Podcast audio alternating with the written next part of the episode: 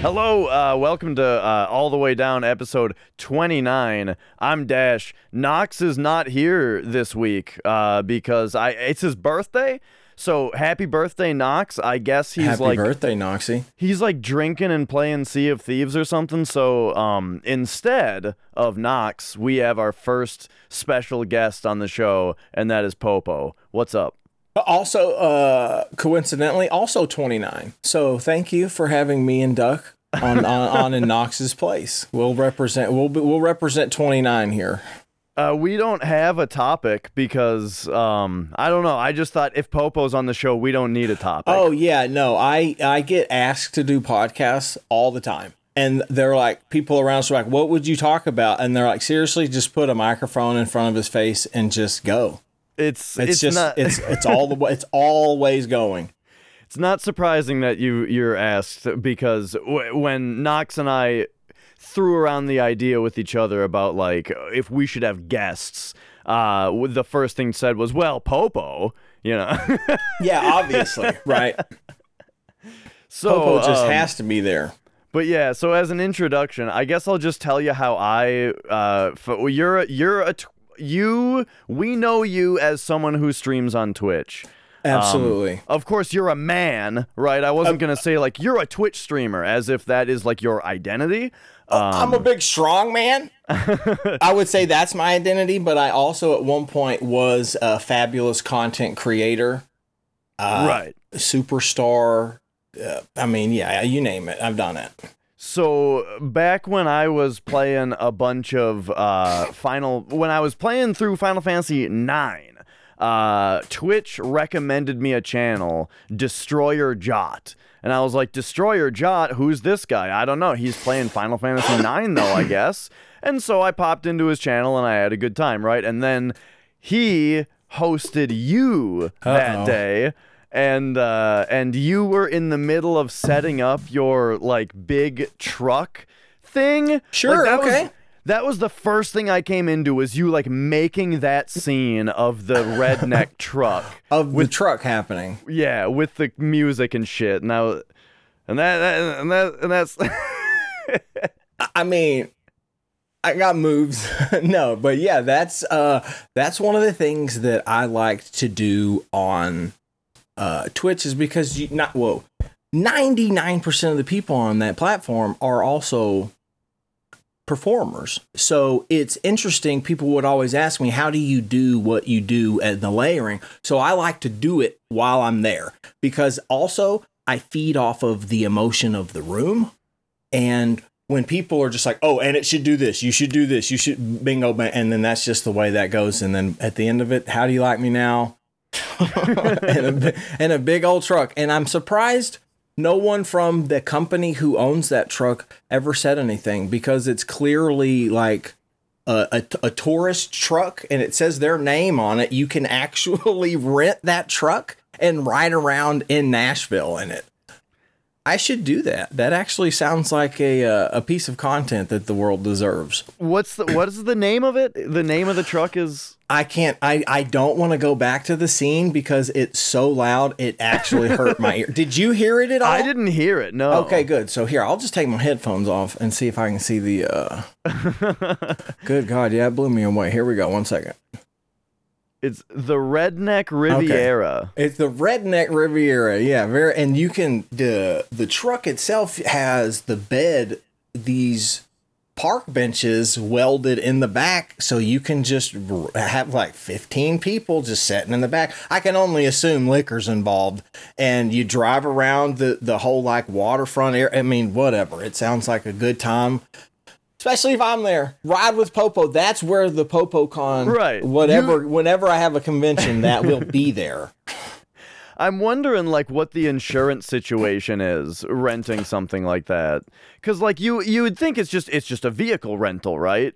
But It's got to no. It definitely comes with a driver. There's no. They're not going to let your average Joe jack Okay. off just pull that out of the. No, no, no, no, no. Unless, I mean, I guess if you prove that with enough credit and like, hey, yeah, I have the money. Mhm, and you're Here you go. licensed to Sure. drive a 18 wheeler or something. and you have and you have past monster truck experience, you might be able to uh, to pilot that. So you so your uh stream though when you're when you're on Twitch, the other besides all of the that shit that's going on, um just like the the overwhelming content that people are bombarded with when they come Sure. in. There's also retro video games, right? For the most part. For, Sometimes for the most part, for sure. How did you get started? Um. It, well, so um, whew, uh, I you know I'm 40. Uh, um, and when you see people on the actual retro channel of Twitch, there's this like little bit of clout. I don't know with like actual hardware, Mhm. and um, well, hey, good God, I have all that. Not because I, not because I went and like just I wanted to pursue retro. It's because I just had all of that just because I grew up during that time and those were my toys. And I met uh, the Gaming Galleon. He's a streamer on Twitch and he got me really into retro, understanding that retro isn't necessarily about a how much a video game cost or b what what you're playing it on i guess but it's the whole experience and so like an, an, an nes with an nes controller in your hand on a crt it feels different right Yeah. It does. You got to admit, we're- it- it's it's and and I I don't for, uh, for a while there I was part of the actual hardware like gatekeeping community, but now I couldn't be further away from it. That's one of the biggest mistakes I've ever made. It's such a it's like buying a boat. It's it's it's a money sink. There, if you could only see Dash, I know. If you could see right here the wire section, you have to be insane to want to do that. And it's ugh, oh my god, it's crazy. But so I had all the I had a, a good selection of console, a good selection of games, and I see all these people uh streaming retro of of of that age, right? Of the age of when like uh warriors from that time who went through it. I bought the a little RCA connector, hooked my Nintendo up to it and started playing and it turns out um I also kind of knew how to play Castlevania because that was one of the things I did to help with like because I, I take care of my dad who's like a cancer survivor and so that was one of the things that I did while he was in treatment. I went to every single well still do every single treatment. I brought my PSP. Cancer treatment's nine hours. You can run a lot of Castlevania and on a PSP, and uh, you know you've got to have a, a cool PSP. But you know, and the best part about it is it's got rewind when you're learning how to speed run, rewind is absolutely crucial. Yeah, let me tell you about that. I I've got so so I've been I was out of speedrunning for a little bit, but I kind of got back in with Final Fantasy. I've got like a half a gig of save state Sure. uh, for Final Fantasy VII, right? Wow. So I can so I can practice every little sure. screen, you know. Yeah, yeah. Um, and but but rewind th- so many times in practice. Yeah, I would It- I would think like, man, what I I haven't made a save state in like ten minutes. you know, I don't, but I need to go back ten seconds. Absolutely. Yeah. And and it one of the things that's confused when you're getting into that whole uh, whole realm is you're I, I for some reason thought I would be cool enough to be able to set a save state button and then a load state button. Man, that gets the most confusing shit ever when you're trying to do it on the fly. You end up saving over the state that you wanted to and, and oh man, that's just confusing as hell. Yeah. It's a real it's a real headache, but uh no, you've been doing really well with the Final Fantasy VII. Congratulations with that. I've been enjoying watching that. yeah, yeah, that's been super great. Um, it's go ahead. Oh, I was gonna say, s still with with save states. Have you seen the game saver thing that you can get for like Super Nintendo to make a to use save states with a on on, On, hardware? on actual hardware, I've seen stuff like that. I've also seen stuff like that for um I've seen third party new generation and I've seen stuff like that for actual third party from back in the day. I, I hate that, that- I hate that phrase, but from actual like back in the day. The, I, I, I've seen one that's for Game Boy for crying out loud that you can save the state of that. that's not something that I would have ever uh, have thought of re- comparing the two. That that actually being saving the state, but yeah, it's pretty neat that that kind of shit even existed and that people were into it back then. Yeah, and that's the, right. That's what I've seen. Like for Super Nintendo, just a thing from the '90s that I, mm-hmm. think, I think it's just called like the Game Saver or something. Where yeah, it just like takes a snapshot of the something. I don't know how it works really, but yeah, it's it's interesting that they had that shit figured out so long ago. It I, you know it's like Game Genie, right? Where all it's really doing is like intercepting. Intercepting requests for memory addresses, and it just gives you a different one every That's time. above right? my pay grade. it, it's something like that. Like it, like it- it's like the game genie is just looking for a certain memory value that the game is requesting, and the game genie like intercepts it and gives it a different one instead. Right? That's fair. So. And, and so that's how so basically you know all you're doing is like you're putting in like whatever the memory address of your character's health is and then 255 maybe is the max right and so it's just any time that the game tries to interact with that memory address the game genie just says 255 every That's time you know clever. That's mind-boggling. yeah, it can That's only do like three of them at once, though. Um, Huh. But uh, but yeah, yeah. So I, anyway, I imagine the the game saver does something similar to that. But but anyway, so so you got into Castlevania early on, speed running it. That was uh, that was one of the the first iterations of Popo and Duck, which my name back then was actually called the Hodor Nation. Okay, If I've that heard doesn't if that doesn't date nation, right? What nation and a username automatically puts you in this like dawn of the internet. that. yeah. When like I, when I uh, first started streaming on Twitch, it com- well, at some point, I think they took them away. I don't even.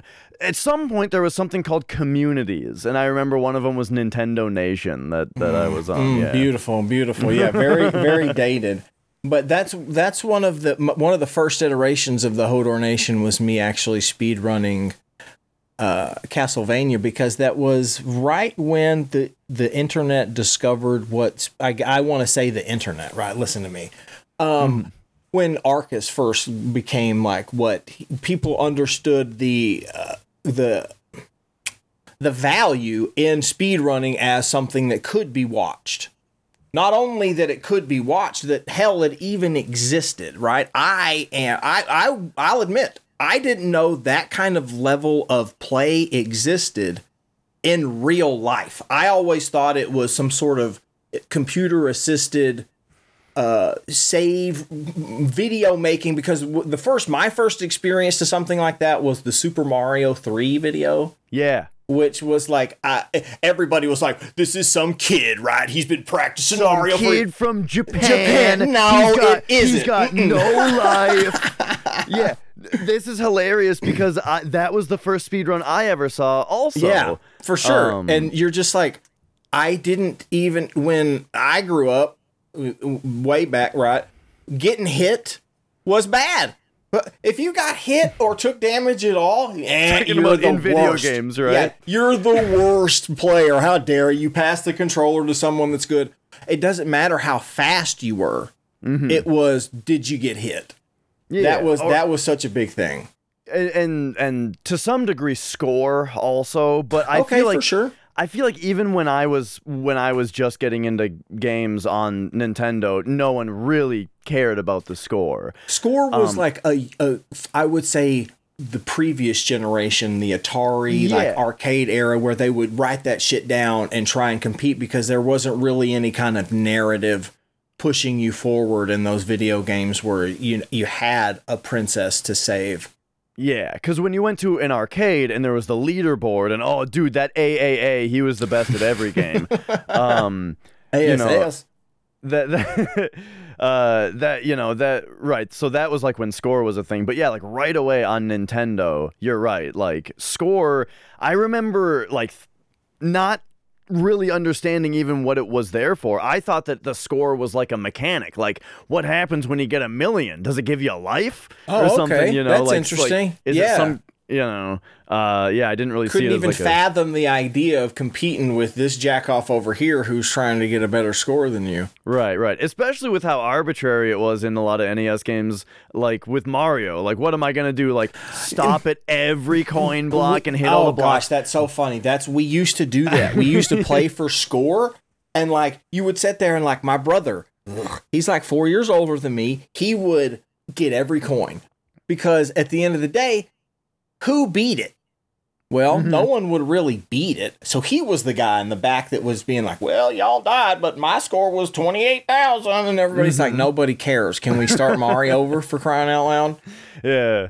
I remember playing it at a friend's house and flying through everything, and one of the other kids was like, "It's just drive, it's driving him nuts that I wasn't getting all the coins and stuff." Hit I was like, the "Ah, boxes. I'm just what are you doing, buddy?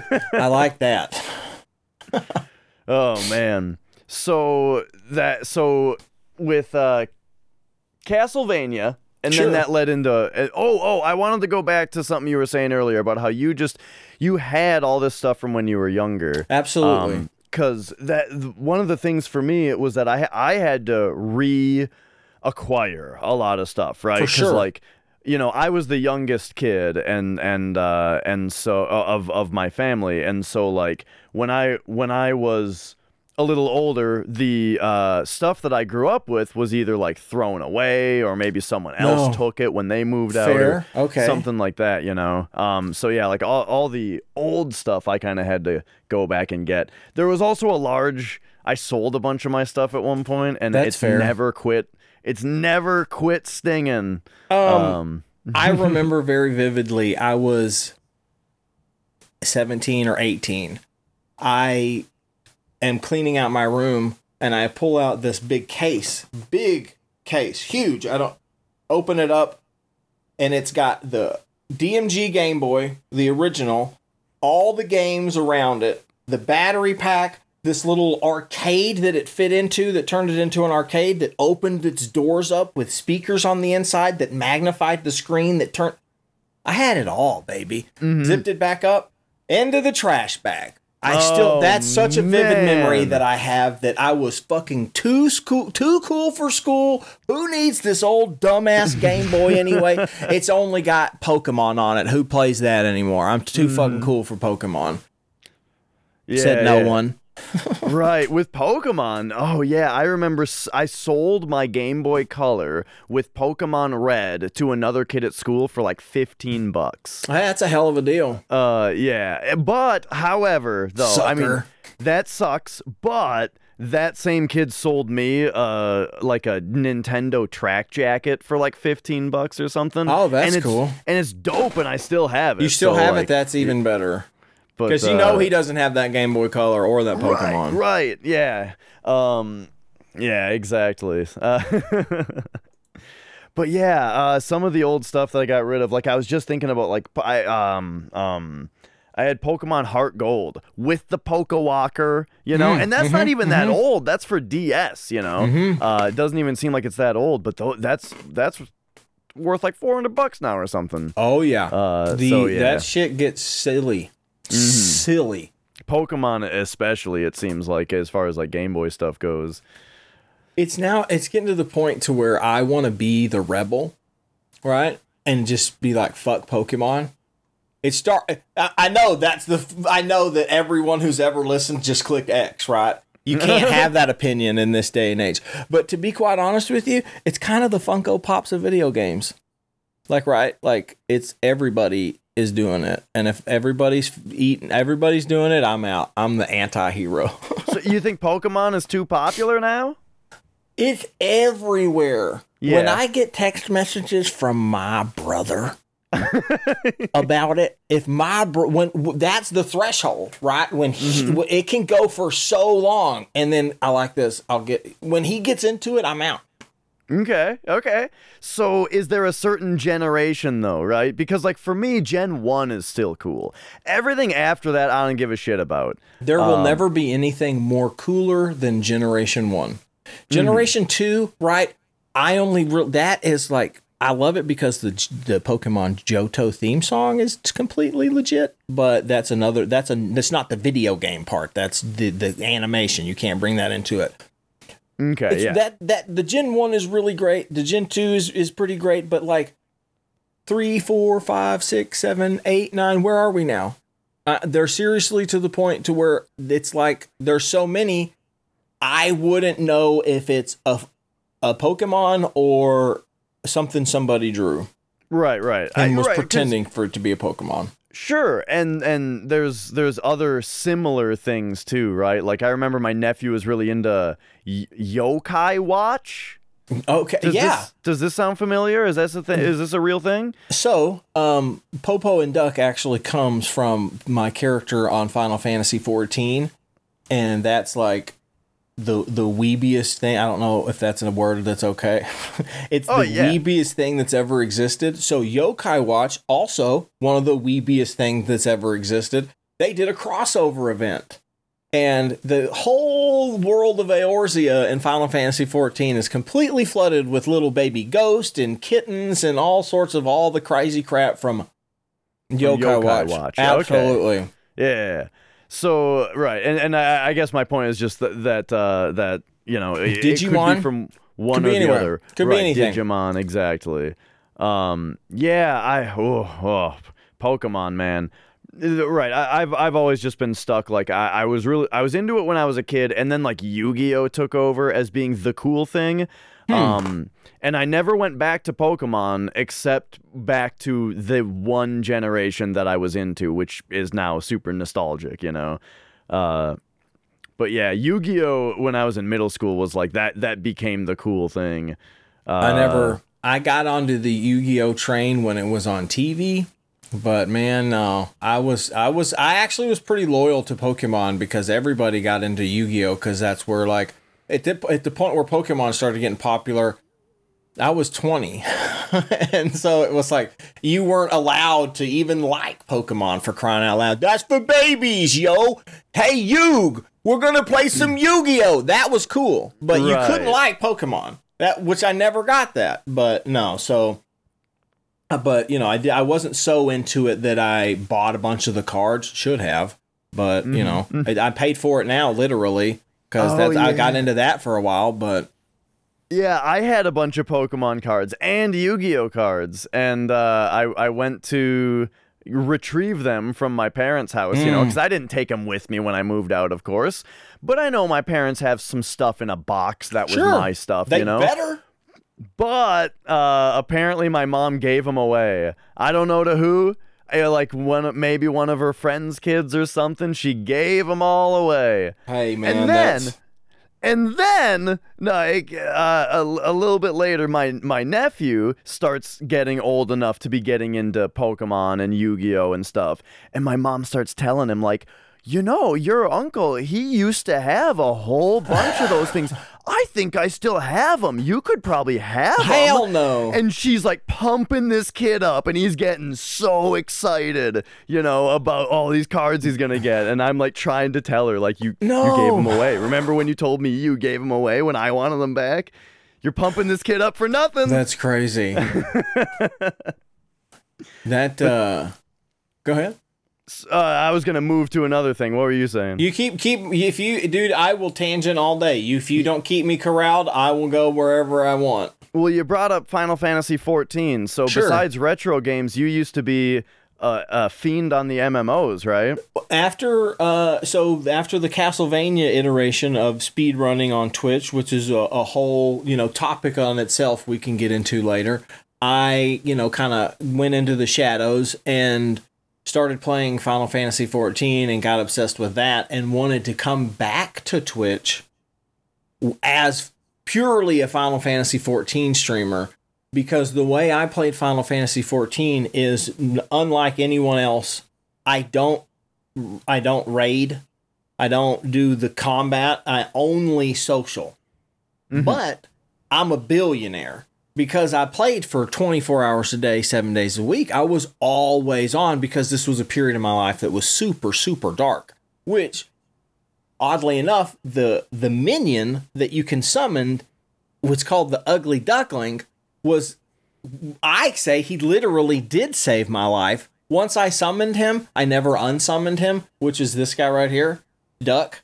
That's where the duck comes from. And people would say whenever we would come into town, here comes Popo and Duck. Here comes Popo and Duck. You bet your ass here comes Popo and Duck with a capital D because his name is Duck. Mm-hmm. I I became this like I don't know legend. Yeah, uh, in my server, it was the coolest thing ever.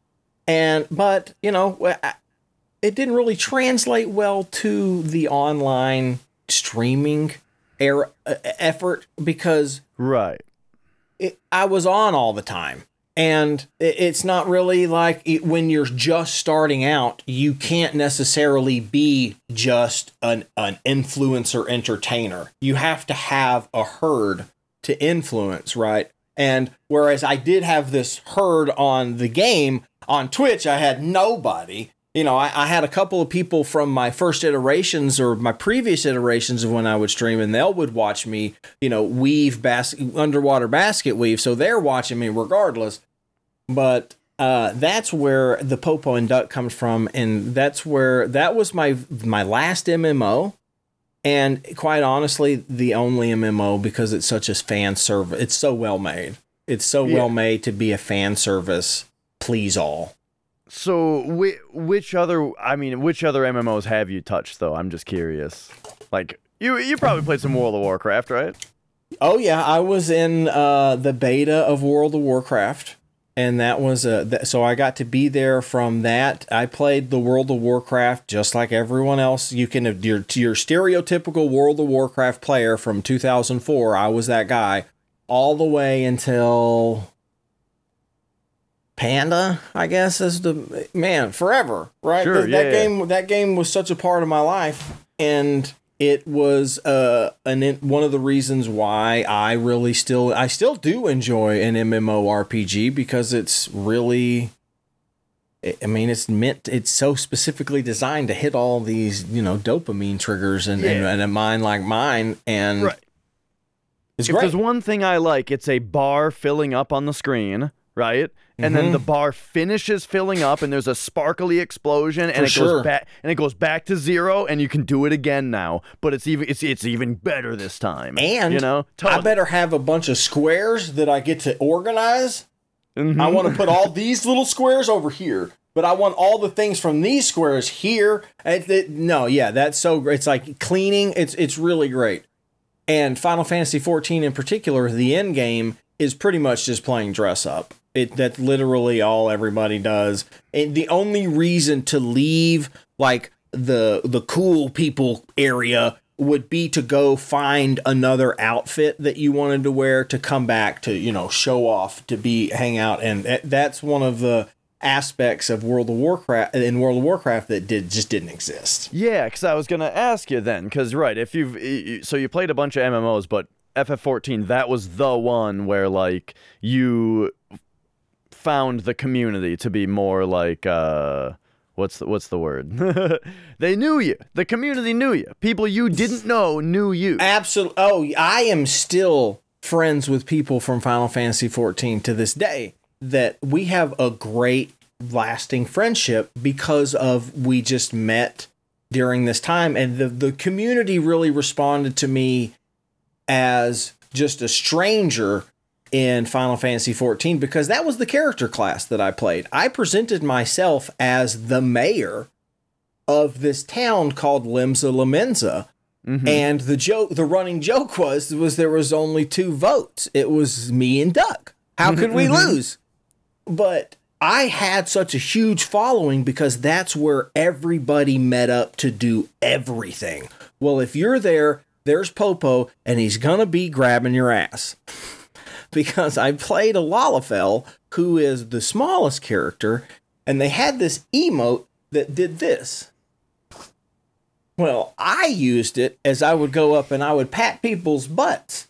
There would be mm-hmm. to the point to where people would line up expecting their daily pat. I'm not kidding that this was a, that it was so much fun. I don't think I could ever recreate it because of right. the sheer amount of time I spent molding and becoming this person that it, it was so great of a to escape the constant like elitism, gatekeeping weirdos of uh, uh, you know of World of Warcraft because that shit can get deep with like dragon kill points and blah. Whereas you go to Final Fantasy 14 and I was this like super positive, amazingly nice. It was two totally two two night and different night and day things.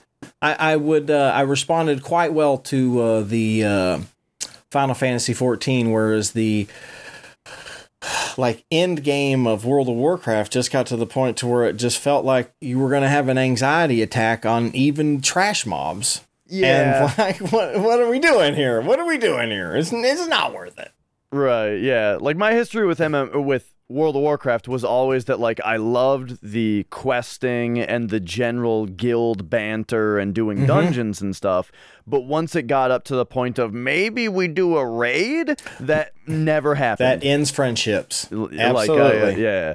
Um, but uh, are, so it, it's yeah, it's interesting what you're saying though that um that like that that type of of person or that type of player in in FF14 doesn't really translate over to Twitch right away. Um, which is kind of an interesting thing in general, the way that like whenever you see someone go over to Twitch who's from another thing, uh, it, it seems like there it's it's interesting how well it works for some people and not for others. It's Uh, I call it I call it the one percent of one percent rule. Listen to me. I've been I've been into this content creation long enough because I started on YouTube forever ago that I un- I understand what you're getting at is how much participation are you going to get from a certain audience that like you can have a million people that love you in Final Fantasy 14 they're not going to go to Twitch to watch you right. they're here to Final Fantasy 14 to watch you, dude. That's where I've come up with this 1% of 1%. 1% of your initial community will give you one click. Mm-hmm. 1% of that community will give you two clicks. Three clicks is unheard of. Yeah, right. so that's where, and you being a streamer, also being someone who's trying to promote yourself, you understand where I'm coming from. That you can have this group that you have you're this emotional attachment to, and you're like, hey, can y'all click this? And you get very little out of it. Right. And that was that was Final Fantasy 14 also did introduce me to that f- part of the internet where you have these friendships that come and go and nobody's allowed to talk about anything and everybody just picks up where they left off. And that transcends to Twitch so greatly. Twitch is Twitch is just like that. And I, I'm guilty of doing it because it's, you know, you essentially can turn the camera on and off when you want. If your life's not going well, you turn the fucking camera off. But I never really experienced that in my life before where someone can be like such a part of my life and then they're just not. mm-hmm. And then there they are. Like, wait, what? Where did this come from? But I don't know if it's a generational thing or maybe even my where I come from because I was raised in such a small community, like a small town, where that like if you didn't hear from the guy, you literally just drove to his house and whipped his ass or something. Yeah, uh, it, it's funny because like for me, I I used to have a a lot more like social anxiety issues and just anxiety in general, and I think Twitch helped a lot with that, or or it was a coping thing with that because I can just leave and no one will even notice. You know what I mean? It's like the moment that I'm like a, a little caught up, you know, in, in or like feeling weird or anxious or something, you know, you just disappear and no one questions it, you know? That's Um, in in the in you can just come right back and sometimes it sometimes you can just pick up right where you just left off honestly it really depends on how let how cold you let it get how cold you let the irons get Right, right. Yeah, yeah. And this is a little off topic, but then what that gets into is like the other kind of thing that I've had to work on a lot of like if I don't talk to someone for a couple days or whatever, or, or yeah, it, well, it's not even that. It's just basically there are people in my life that are friends, right? But like for some reason, I just think, ah, they don't want to hear from me. You know, like, uh, like I, I have this issue where where I, I I so rarely actually like maintain a friendship because the instant that uh, I'm not talking to someone, I assume that it's like, well, they're just busy and I'm just a hassle. You know what I mean? Fair. Uh, and That's so fair. then, right, and then all of a sudden, it's it's this thing of like, oh, I, you know, I never reached out to them, and maybe maybe I don't, maybe I don't like them now. They think because I never talked to them, but really, that's it's just, just, part of. I, I hate to. I hate to sound like a broken record, but that's just part of getting old. right. That's just part of that. Like I, I, I have a saying where I say, uh, "Dads don't have friends," and I hmm. say that because I grew up. My dad's like, he, he is one of the. He's super old. He right now he's eighty. So he had me when he was forty, right? You guys, guys my age ain't having kids, right? You ain't having kids when you're forty. That's that's pretty old to have kids. But as I grew up, I noticed that he didn't have friends, and that's just because as you as you get old, it's like, why did I even get mad at that guy? I can't mm-hmm. even remember. And you just you you've just stopped reaching out. Where that that friendship that was so strong, you had to work eight hours a day. Well, did he work today? I can't remember. What's his schedule? Well, maybe I'll talk to him on Saturday. And then Saturday you completely forgot because you got too drunk. And then it's just shit happens. Well, now it's been freaking three weeks. Should I even text the guy? He, he ain't text me either. That son of a bitch Mm-hmm. he's just equally as busy and the man that happens and it's just that's one of the things that as uh i guess that i, had to learn from final fantasy that to to just understand that sometimes people just come into your life and sometimes people just leave. They sometimes people I, here we go rush.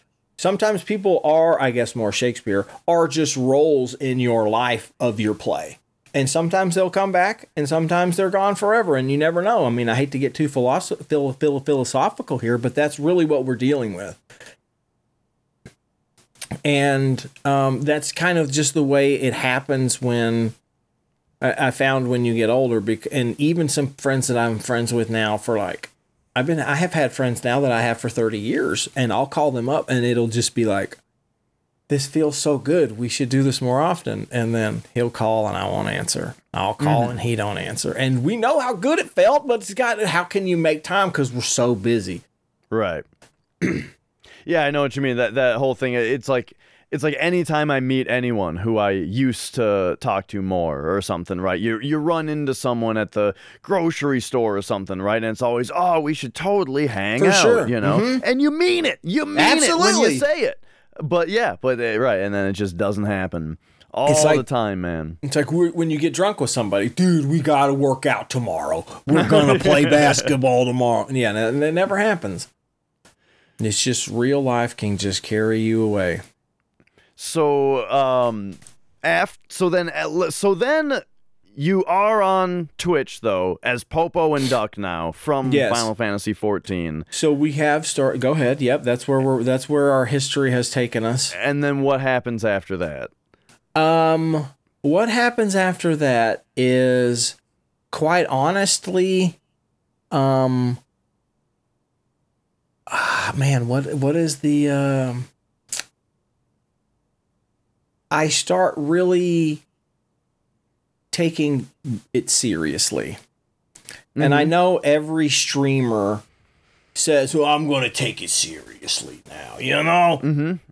No, you don't know because if you're taking it seriously and you're uh, this is a topic you can touch on if you want or not and you're a, a male you have to you're streaming 8 hours a day and you're interacting in 90 fucking discords for 8 hours a day. You're trying to be present in other people's lives because you want to be a part of their communities if you're wanting to get viewers. And that is what I would consider I'm going to try hard, right? You're doing this 7 days a week. It's 16, 18 hour days, 7 days a week. It never stops because if you're not on and you're not pushing your fucking brand, this guy behind you sure the fuck is.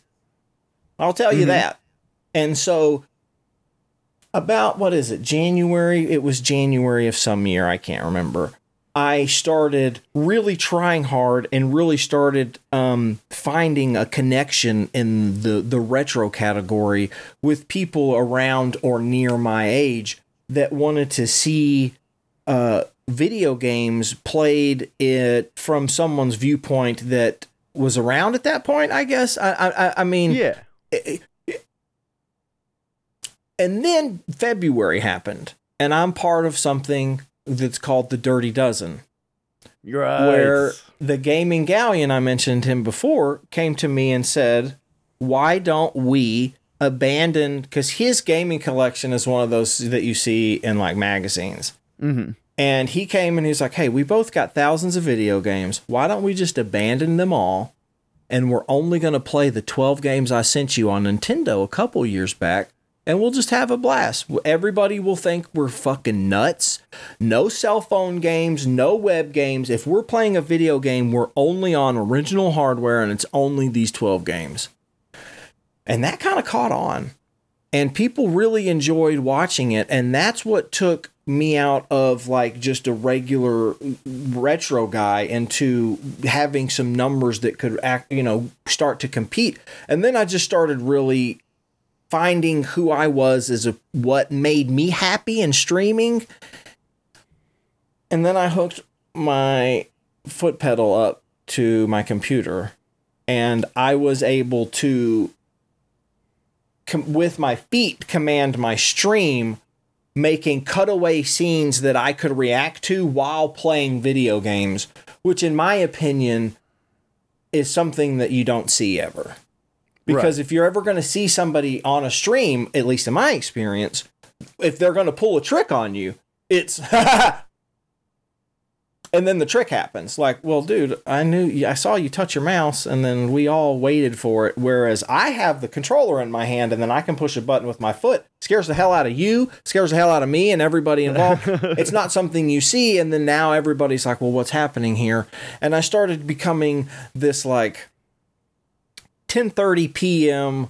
to 5ish a.m. ish like stoner community streamer and that's where I stayed for a long time and I've had my most success and I really enjoyed I really enjoyed doing that and I feel like that's what I I would enjoy that's where I I, I think I felt the happiest streaming was Yeah.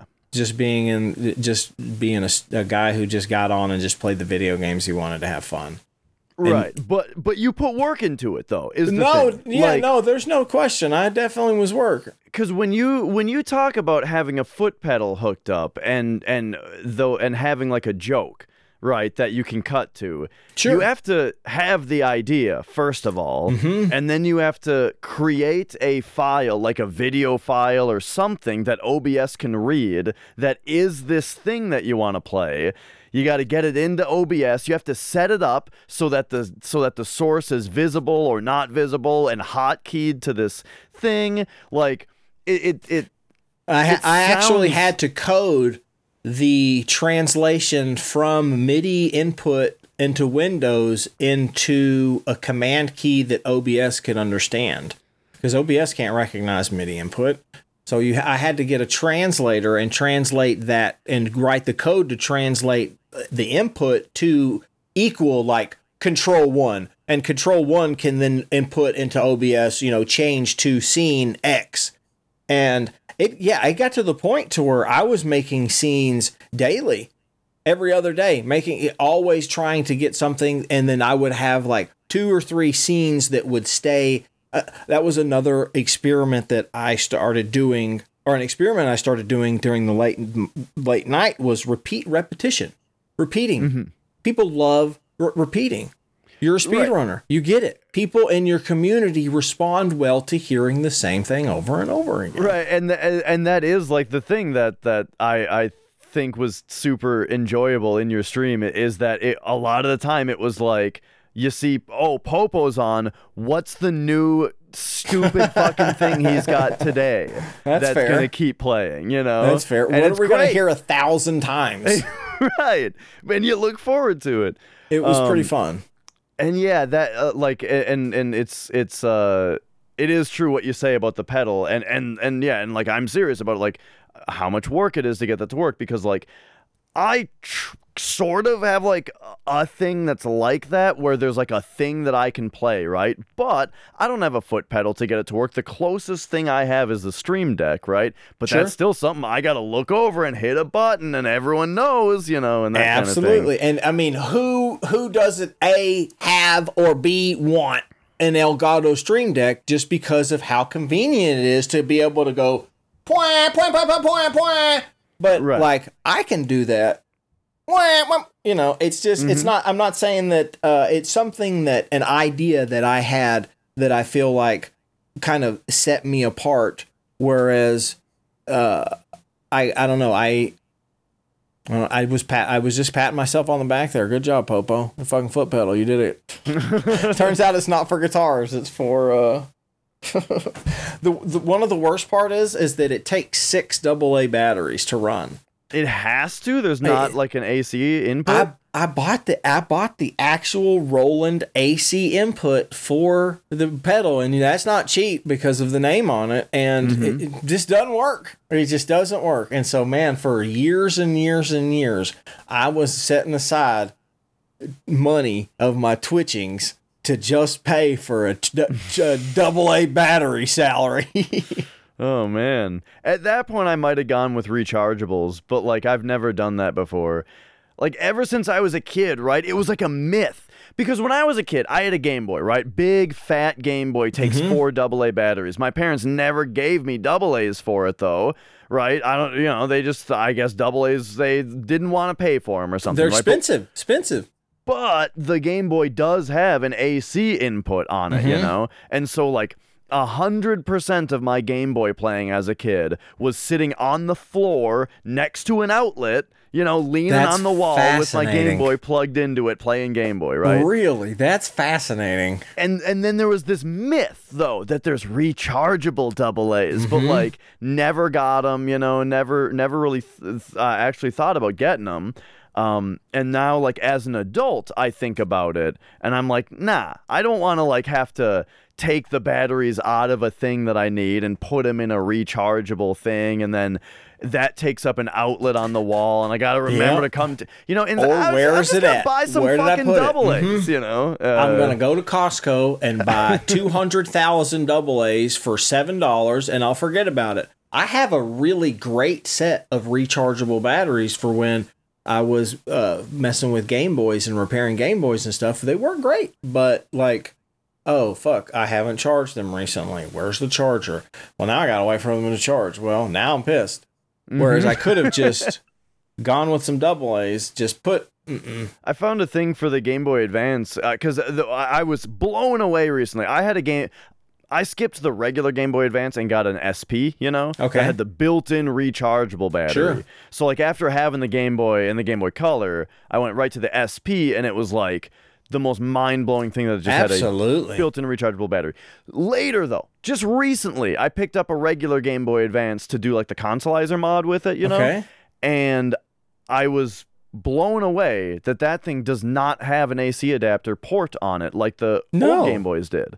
Why would You, it? you because so uh, for- uh, the old ones had it. well, yeah, well, I'm trying to think about. Yeah, the old ones did have it, and they did have the battery pack you could buy from Nintendo. So now the question is, was the AC adapter on the original Game Boy a bad idea? To in in the long run, to try and sell more, you know, products that have the Nintendo name on them. Sure. Yeah, and that that so I'm really glad you bring that up because uh, what I ended up finding was a Game Boy Advance. eh, So it, it's like a it's it's an AC adapter, but the end of it plugs into it's like it's like the battery back, but it's got a well, it's a bat it's a battery pack. Sure. But it's not a battery pack. It's just like the contacts for the to to interface with the battery contacts, you know, and it plugs into the wall, right? Uh, and that's a third party product I had to buy. Uh oh. Um, but it's Don't be putting no third party on my shit. but it's just well, and, you know, it, it- it's just funny that that's uh now that you mention it, yeah, Nintendo could have uh, could have sold that, but they didn't. It was I don't know what the brand was, but so that's Crazy. a a thing recently. Well, all right. Uh, I I don't know what, I don't got. I don't I don't have another question right off the Hey, bat here. Yeah, you're good. We're we're going in a little bit of an interview style, I guess, but really, I, the idea was just to bullshit. What have you been playing recently? You know, that's Recently, on this podcast. That's one thing that that's kind of the idea that we started with was that we're just gonna like, you know, it's the thing was I. I had this idea, speaking of like YouTube videos and stuff and starting on YouTube, is that like I made a couple game reviews at some point. Okay. And I had this whole idea with my stream where it was like every time that I finish a game, I'm going to make a YouTube review oh, of it, how you know? yeah, how great would that be in a world that you had unlimited energy? Exactly. it just never happens. No. And so at some point I was like, Knox, we I need we we should do a podcast where I can just talk about the games, you talk about the games you played, and boom, there it's on the internet permanently. For sure. Off the cuff, you know. Off the cuff. so what do you got recently? Uh, recently, well, holy mackerel. Um, I have been playing Demon's Souls PS5. I um did um, an all magic run because I wanted to see everybody was like, "Oh, it's so easy. If you're if you play Magic, it's so easy." Yeah, it's not true, right? Yes and no. And like once you're set up, yeah, it's the funnest. I'm a machine gun and I have the fire spray ability and I'm just running and I'm mowing motherfuckers down. I can't be touched. Getting there, that took me a long time, a little bit of research, a lot of dying, a lot of farming. It wasn't necessarily as easy breezy as it was made out to be. You can get the thief ring and snipe people from a distance and have a pretty good shot at it. But man, when they get a hold of you, no, the game's over. You're done. I was Yeah. pretty much a glass cannon at that point. Yeah, like the the way that I've always seen it with Demon's Souls is yeah, that's what you always hear. Oh, magic is easy mode. It's only easy if you know exactly what point to put in every stat, you mm-hmm. know exactly where to find all the spells, you know exactly which ones to slot, you know which accessories to wear and you got to get your character into critical health and you got to never get hit. You know, Ever, then yeah, ever. then yeah, yeah. If you never get hit and you know exactly what to do all the time, then yeah, you can It's one shot easy. some bosses. It's pretty easy. Mhm. But that's the case with any strategy if you have it down to that much of a science.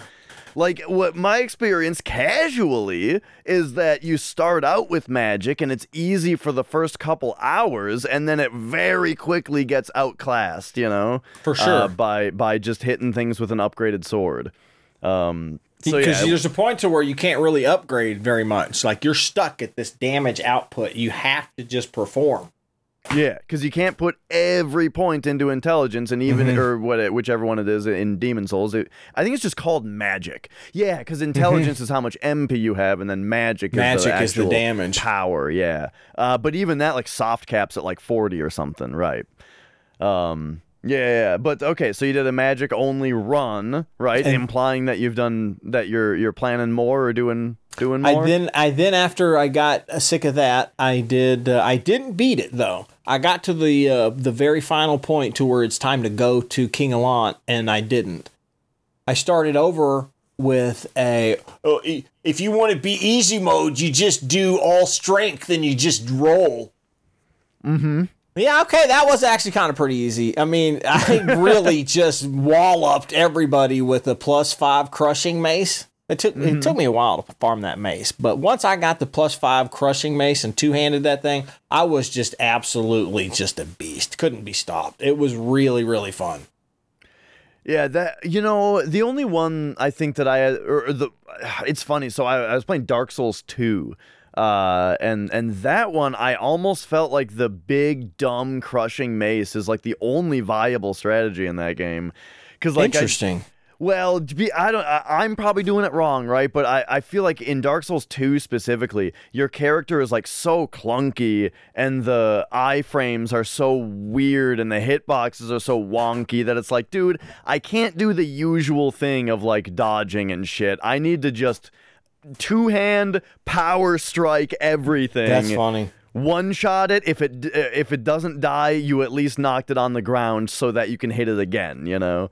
Um, but I've yeah. got a buddy that recently called me and we were talking about um he was talking about Dark Souls 2 about how much he hates it. He's just like, I can't stand this game. It's not like the game I need to be. And, you know, we're old. He's like, I need my game to be like Dark Souls 1. It's nothing like Dark Souls 1. I hate it. Mm-hmm. I haven't played Dark Souls 1, 2, or 3, so I'm pretty excited to play those. It's going to be fun. Right, right. I forget that you haven't uh, done all of them. So you've played Demon's Souls on PS3 and Mm-hmm. on PS5. I started with Demon's Souls on PS3 because everybody was like, if you're going to start the Souls series, start with Demon's Souls. Also, you're a retro hardware guy who's got every gadget ever, and you can actually stream the PS3. I don't. People are like, I can't stream the PS3. You're one of those people. It's like eight dollars by the by the device, No, no, no. you just use component, and it's fine. Or that, or that. Yeah. Either way. And so some people are like, I can't stream off of it. I'm like, if the device is like nine dollars, you've got all this billions of dollars of hardware, and you don't have anyway. So yeah, I'm one of the few people that had the HDMI capper or uncapper or whatever the crap Mm. it was.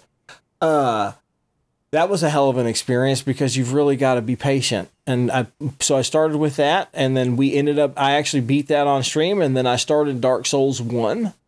But then it, that was in January, and the, the at the end of January, the Dirty Dozen came. The Dirty Dozen Oh, two. okay. That Right. the Dirty Dozen two Dirty came, Dozen and so I had to stop playing Dark Souls, and we never got back to Dark Souls. So I'm gonna start playing Dark Souls one very soon. And Excellent. uh, I'm gonna do one, two, and then three, then Bloodborne. Then Now, go ahead.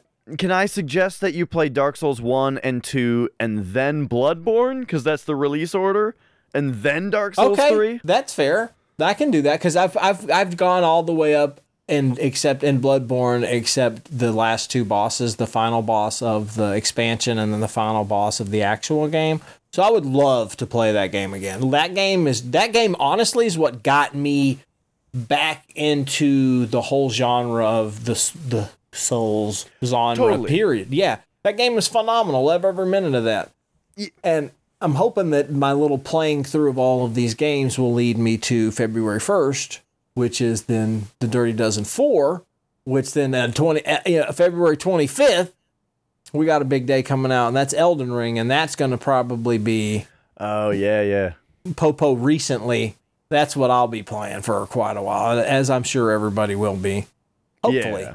hopefully we don't have a uh, a cyberpunk scenario Oh, on our hands. Yeah. Um so yeah, about uh about that kind of topic is that like so one one thing definitely as far as like Twitch stuff goes that I've found is is at least this is in my experience, but the worst thing that I can do usually is to play a game the day it comes out. That's when it's just there's just no one cares or they want they want you know uh, uh to be in the channel with 30,000 people yelling about it, you know. Which I understand. Oh, when you're talking new about game solely from a Twitch perspective. Playing Yeah, a game yeah. the day comes out is an absolute how to tank my view, my average viewership. There's no question. right. Um, not, you can't compete with the people that are doing this professionally. yeah. Because Solely like I get it, if there if there's a new game the day it comes out, it's it, there's so much like FOMO and excitement about Uh-huh. it, right? That you you want to be in the channel that's got twenty thousand people all yelling, "Game sucks, game sucks!" You know, it's a good time. game sucks, bad game, no devs, stupid. or like I have games that regardless of who's streaming it, I won't watch it because I plan on playing it. Exactly. Yup. That's and the other so half of it. that's going to be what's kind of shitty come like March era uh, when you're playing it. I don't know what I'm going to do there, but I think I'm probably. I think I would like to. I don't know. I'm able to watch streams and participate and not pay attention, mm-hmm. but that's kind of a skill that has to be developed. So I, I I'm going to have to redevelop that skill, but it's uh it's going to be interesting to see just how many people play it and what it's like because I am still 0% spoiled about anything. I haven't. In fact, George R. R. Martin released some Twitter post. I, I ain't even read that. Not interested. Don't care. Now I want to see it all in my own eyes. Right. Yeah, yeah, totally. And it, right, exactly. That is the other half of it too is that like the the most dedicated people, especially like the the people that are in kind of our friend group are exactly those kind of people that uh um are not into things being spoiled, right? For and they're sure. gonna avoid something until they play it for themselves. And yeah, you run into that also. Um and uh but yeah, th- and, and so that's the thing though, is that I, I say all this, but then it's like, but FromSoft is kind of a special case though, where it's like you gotta kind of just ignore it and uh and just play it anyway because if I'm not playing it and I'm trying to do something else, you know, I'm just gonna be sitting there thinking about it, you know. Well, see, Um, I, it comes out the 25th, and I'll be doing that the, the chat the dozen game challenge. So I'll still have five six more days to where I'll Mm-hmm. have to sit there and look at my copy and not uh, at and the the the rules of the the fine print of the quote unquote dirty dozen says you can install and make sure the game runs. Okay. So I can at least put it on, install it, and make sure that it's ready to go. But I mm-hmm. can't in any way play it or anything like that. So I'll but so that that's going to be a kind of interesting time to where I'm going to be present online digitally, having to actively like bounce. And it's Right. gonna it's gonna suck because everybody's gonna want to fucking talk about it and be that guy that's like, oh my god, did you know that if you took this dude's head, it did this? no, I didn't, but I don't know why you think I would want to know that from you. Right. Yeah, yeah. So yeah, that man, that gets into like speaking of, of things that uh just if you've been on Twitch for a while, one thing that's interesting is the way that I feel like I feel like the the known etiquette is getting better and has Sure. changed. A, When a I- lot. when I first started on Twitch, the idea of like a blind playthrough was novel. It, like people didn't Mm-hmm. know what you meant. People didn't know what it was. People th- like it seemed like the general viewership thought that if you were on Twitch, it meant you wanted tips and you wa- and you were there to get or give tips. You know what I mean? And, eh, I'm here for you to be. I, I'm here for you to try and impress me with your knowledge of this game and Right. help me in every fashion you can. And if you and if the idea of someone not wanting your help insulted people almost. Mm-hmm. It took a while for people to understand that the payoff is so much grander. If you really enjoy this person for their content, you'll get to enjoy how they enjoy yeah. which is really like because I have a real life buddy that he only is into video games, real life. He will he'll real life watch me play video games till the end of days. He doesn't play video games, but he'll watch me in real life play video games his whole life, forever and ever, amen. Which is just such a weird thing, but he wants to watch me enjoy, enjoy. He's an enjoy. He he enjoys enjoyment mm-hmm. Which is just a which is not something that you was really even thought about. Why would why would I I don't know. It's crazy. It's it's it's crazy, but it's you're you're right. I was actually thinking about this just the other day. The general etiquette of Twitch chat is much less the Wild West. Yeah. Still there.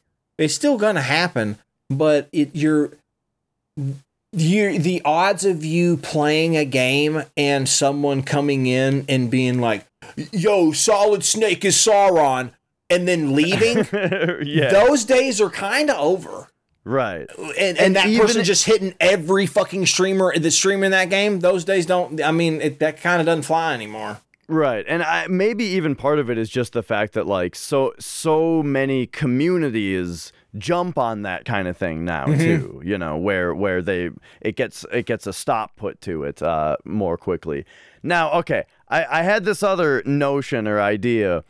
How, maybe maybe part of it also is the idea the the rising popularity of reaction videos. Because even though I might not want, you know, it, it- like I feel like there's a stigma around the idea of reaction videos. Sure. But if you think about it, is a blind playthrough of a game on Twitch It's no different. different from a reaction video? unless un, well kind of there's there's two if i feel like a blind you wouldn't I I haven't heard tool's new album i wouldn't go watch a, a reactionary video of tool's new album i would want to hear it first. Okay, yeah. but i feel like alan wakes I would want to watch someone play Alan Wake from the beginning in a blind reaction because we can both be scared at the same time. Okay, yeah. There's that great point. aspect to it. Whereas on Twitch, people can also be like, "Oh yeah, here we go. This dummy's about to get scared. Here we go. Here we go. I played this game." That kind of that adds a little bit to it, as well as why I think people enjoy the reactionary videos of it. And I don't know. I don't. My thoughts on reactionary videos are, um, for the longest time, I thought they were the dumbest. I thought how like for the longest time I thought Twitch was the dumbest. Why would I want to spend my free time watching somebody else play video games? That's silly. Yeah. I mean, like, don't be silly, right? I'll just play the game. But I find myself quite frequently on TikTok watching people watch TikTok. That's all it is, is watching other people watch TikTok. And so now I'm, I, I think the reactionary thing, it, it invokes, it's a, it's a way for biologically a human to invoke emotion in less than seven seconds. Watch someone else react to it Mm-hmm. If you watch someone else cry, what is your instinct? Right. Well, mm, yeah, I'm sad too, puppy. mm-hmm. Mm-hmm. So yeah, I've definitely uh, I've come around to the reactionary video, and I I mean, I would say that I'm even a reactionary streamer because of just how over the top I can be. I think it's a really good point you brought up, though the distinction between if it's your first time, also. Oh, that really only works in a live environment, is maybe what I would say is like the difference. Yeah.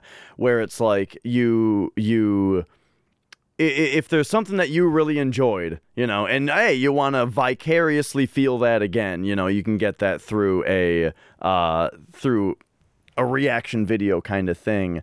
Um, but yeah, the idea of like uh, of of of uh, Twitch is a lot different, where it's like you see there's just someone that you like. Oh, they're playing this game you've never played before. That's interesting, right? You want to go check it out. Um, and I guess for for me, what it is is I want to. If I'm jumping in and learning about the game, basically by watching someone play it, I want to learn from someone who is also learning the game by playing it, right? Okay. Versus someone who's being told what to do the whole time, you know. Yeah, that's fair. But yeah, yeah it, you're you're right though that it's it's right. It's different. Uh, it is different on the two platforms. But TikTok. So you're on. Uh, so I I haven't I haven't really looked into TikTok at all. I hate it. Yeah. I hate that I downloaded it. I got suckered into downloading it by a friend, a buddy of mine, and it's written and made by some of the smartest minds that have ever lived to get you to be on it all the time.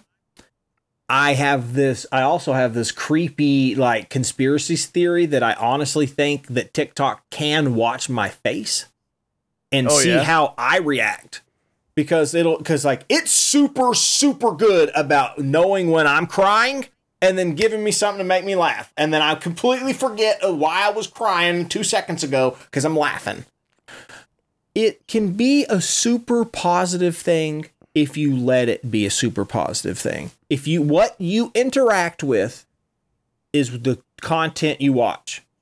That's a very novel idea because it doesn't necessarily work that way on Twitch. You go seek on Twitch, whereas TikTok, you're forced to watch the content, kind of. And what you react with is what you're presented with. So when you click the heart on someone showing their feet, well, you're going to get a bunch of feet for the next like 30 days. And if you mistakenly, when you first get that, app, like some dummies, are tapping on butts, boobs, and feet, that's all your TikTok's going to be, and your TikTok experience is going to be terrible. But if you're ti- if you're clicking on like uh, abuse uh, recovery or addiction recovery or ADHD, it- man, there are some super knowledgeable people out there giving you therapist level advice for free in three minutes. And the communities on there are huge and stuff like that.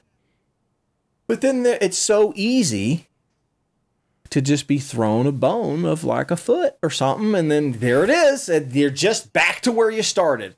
And they, it's really, really hard to be that diligent during your free time content experience, if I can say that. Uh, yeah, I, yeah, I don't know. I, I, all, that all, that all makes sense. It's kind of like uh, I keep saying that I had this idea. Right, hot tub streams became a big thing on Twitch all of a sudden. Right. Sure, fair. And so. Um, and so I had an idea to do like a parody one, right? Because Mm-hmm. they made a hot tub in the game Valheim. You can build a hot tub now, and I was I was streaming a bunch of Valheim at one point, and I was, was, like, you gaining you some traction there. and I, and I thought, you know, wouldn't it be funny to build the hot tub in Valheim and do a stream, a hot tub stream, but it's just the hot tub in Valheim and the Okay, character that's sitting in it. Um, but but then I had this idea of no, no, no, we can't let the machine think that this is how it is around here. You know what I mean? I'm not. I don't want to. I don't want it on my channel statistics that I streamed that category. I don't want it on my viewers' statistics that they watched that category. It's just gonna fuck everything up, right? When Uh, for a while there, when I came like my sixth itera- iteration of Popo and Duck, when I was this like anti-hero rogue pirate of Twitch, whenever I was done, I would pretend like every other person who's hosting. I was giving like, oh, this streamer's the best streamer. It's so wholesome, and then I would turn them off to a hot tub or booby streamer or something like that. And I would get DMs daily being like, You piece of crap, you have ruined my recommended channels because all it is now is titty streamers. And man, I was doing that every night, sending people off, even people getting subs because they would like hang out in my channel and go to sleep and then they're just left in the stream. Man, then I realized exactly what you said there. I mm-hmm. was filling up the people who were watching me's content and like their m- metaverse or whatever is filled with this terrible shit that I'm just doing because I'm a ding dong. Yeah.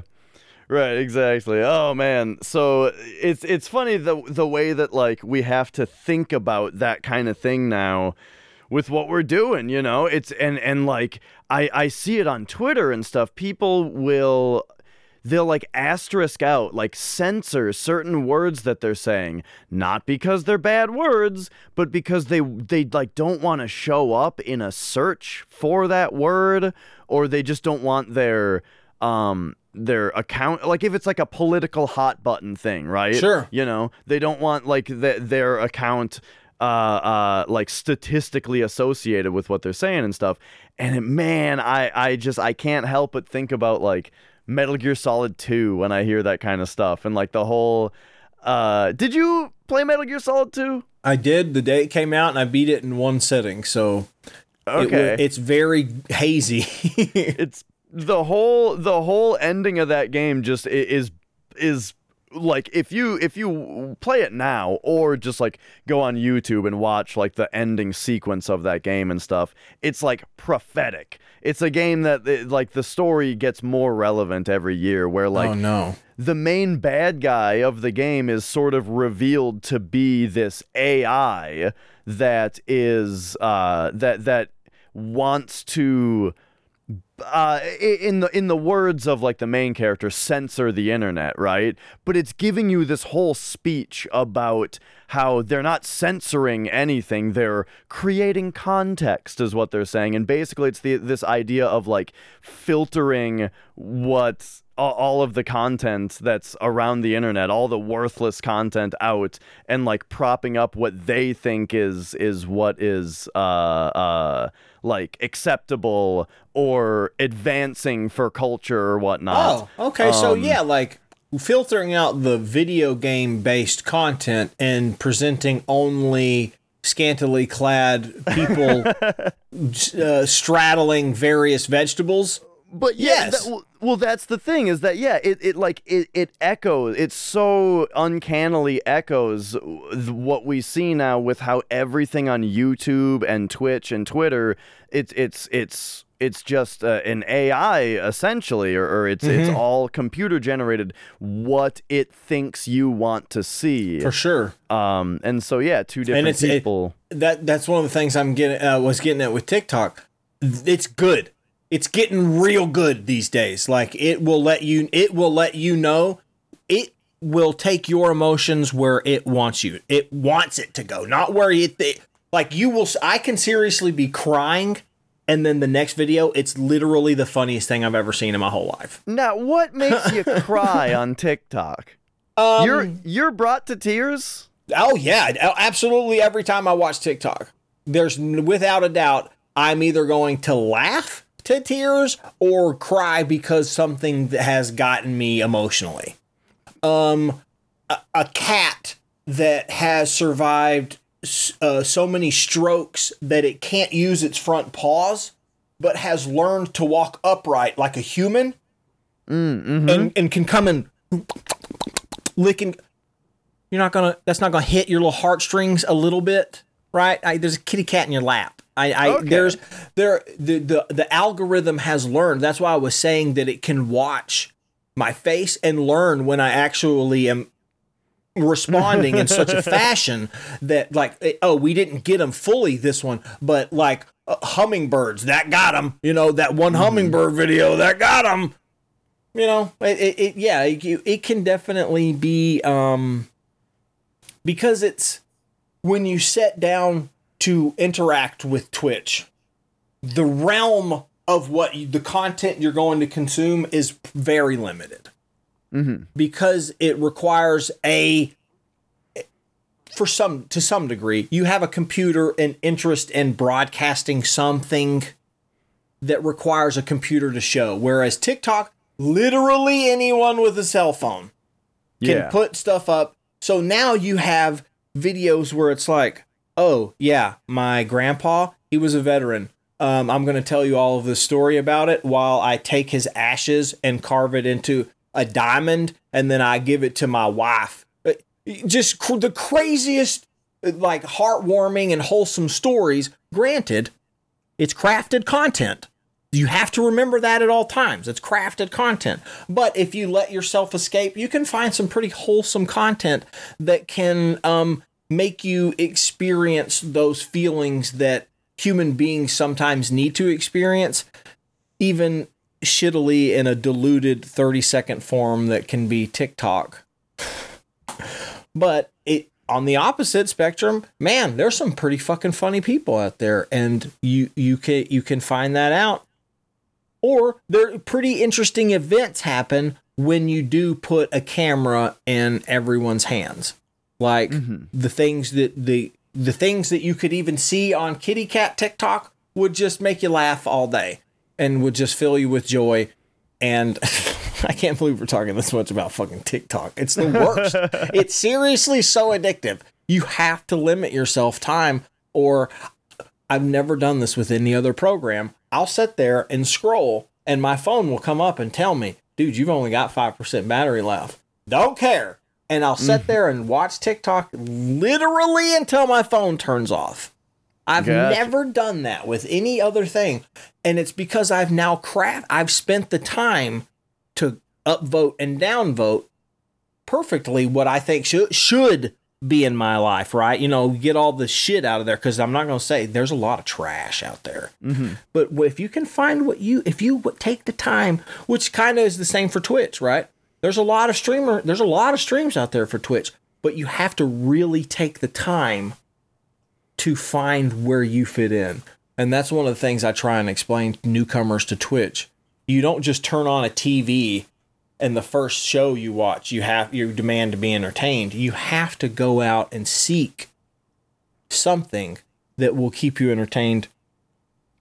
That's a, that that is that disconnect I feel is for new people trying to be told what the the Twitch verse or even what kind of content you know. And you're you're t- are you talking more for like a viewer or for? I'm a, talking about someone who's like, what is Twitch? Why would I even want to watch it? Because an, people who are on Twitch a lot, we get um, we escape the fact that there's an other the there's a real world. Yeah. And in our mind, Twitch is all there is, and everyone on fucking Earth uses Twitch at all times. Yeah, no, Which is- it's absolutely true. It's very weird when you go outside and you talk to a human, Mm-hmm. and there is a zero percent chance that they've heard of Twitch. Mm, Absolutely. And uh, if you get the faint recollection of Twitch, it's I know I've heard of Ninja or my son watches it Minecraft stream. Yeah, yeah. My son watches Minecraft is exactly what I was gonna say. Mm-hmm. Yep, that's, I, you get that a lot, and so that's one thing that we didn't. we- When you're on Twitch, is you you like to think that the content, everybody's watching this content, but it really is a pretty small population of the world comparatively. Yeah, And so when you're trying to explain to someone new who wants to watch Scrubs, well, they're going to watch Scrubs and that's all they're going to watch. And when Scrubs is over, they're going to go back to Scrubs. When you're trying to explain to someone new to, to Twitch why they would want to join, it, it's kind of hard. And, you know, friendships and uh, stuff like that is really hard, is really hard to understand how to push someone out there because it's it's it's forceful yeah. Conscious interaction i guess is the mm-hmm. word i'm going to say. Whereas like finding something on netflix is you know you know what you want or there's the scrolling through netflix that's endless.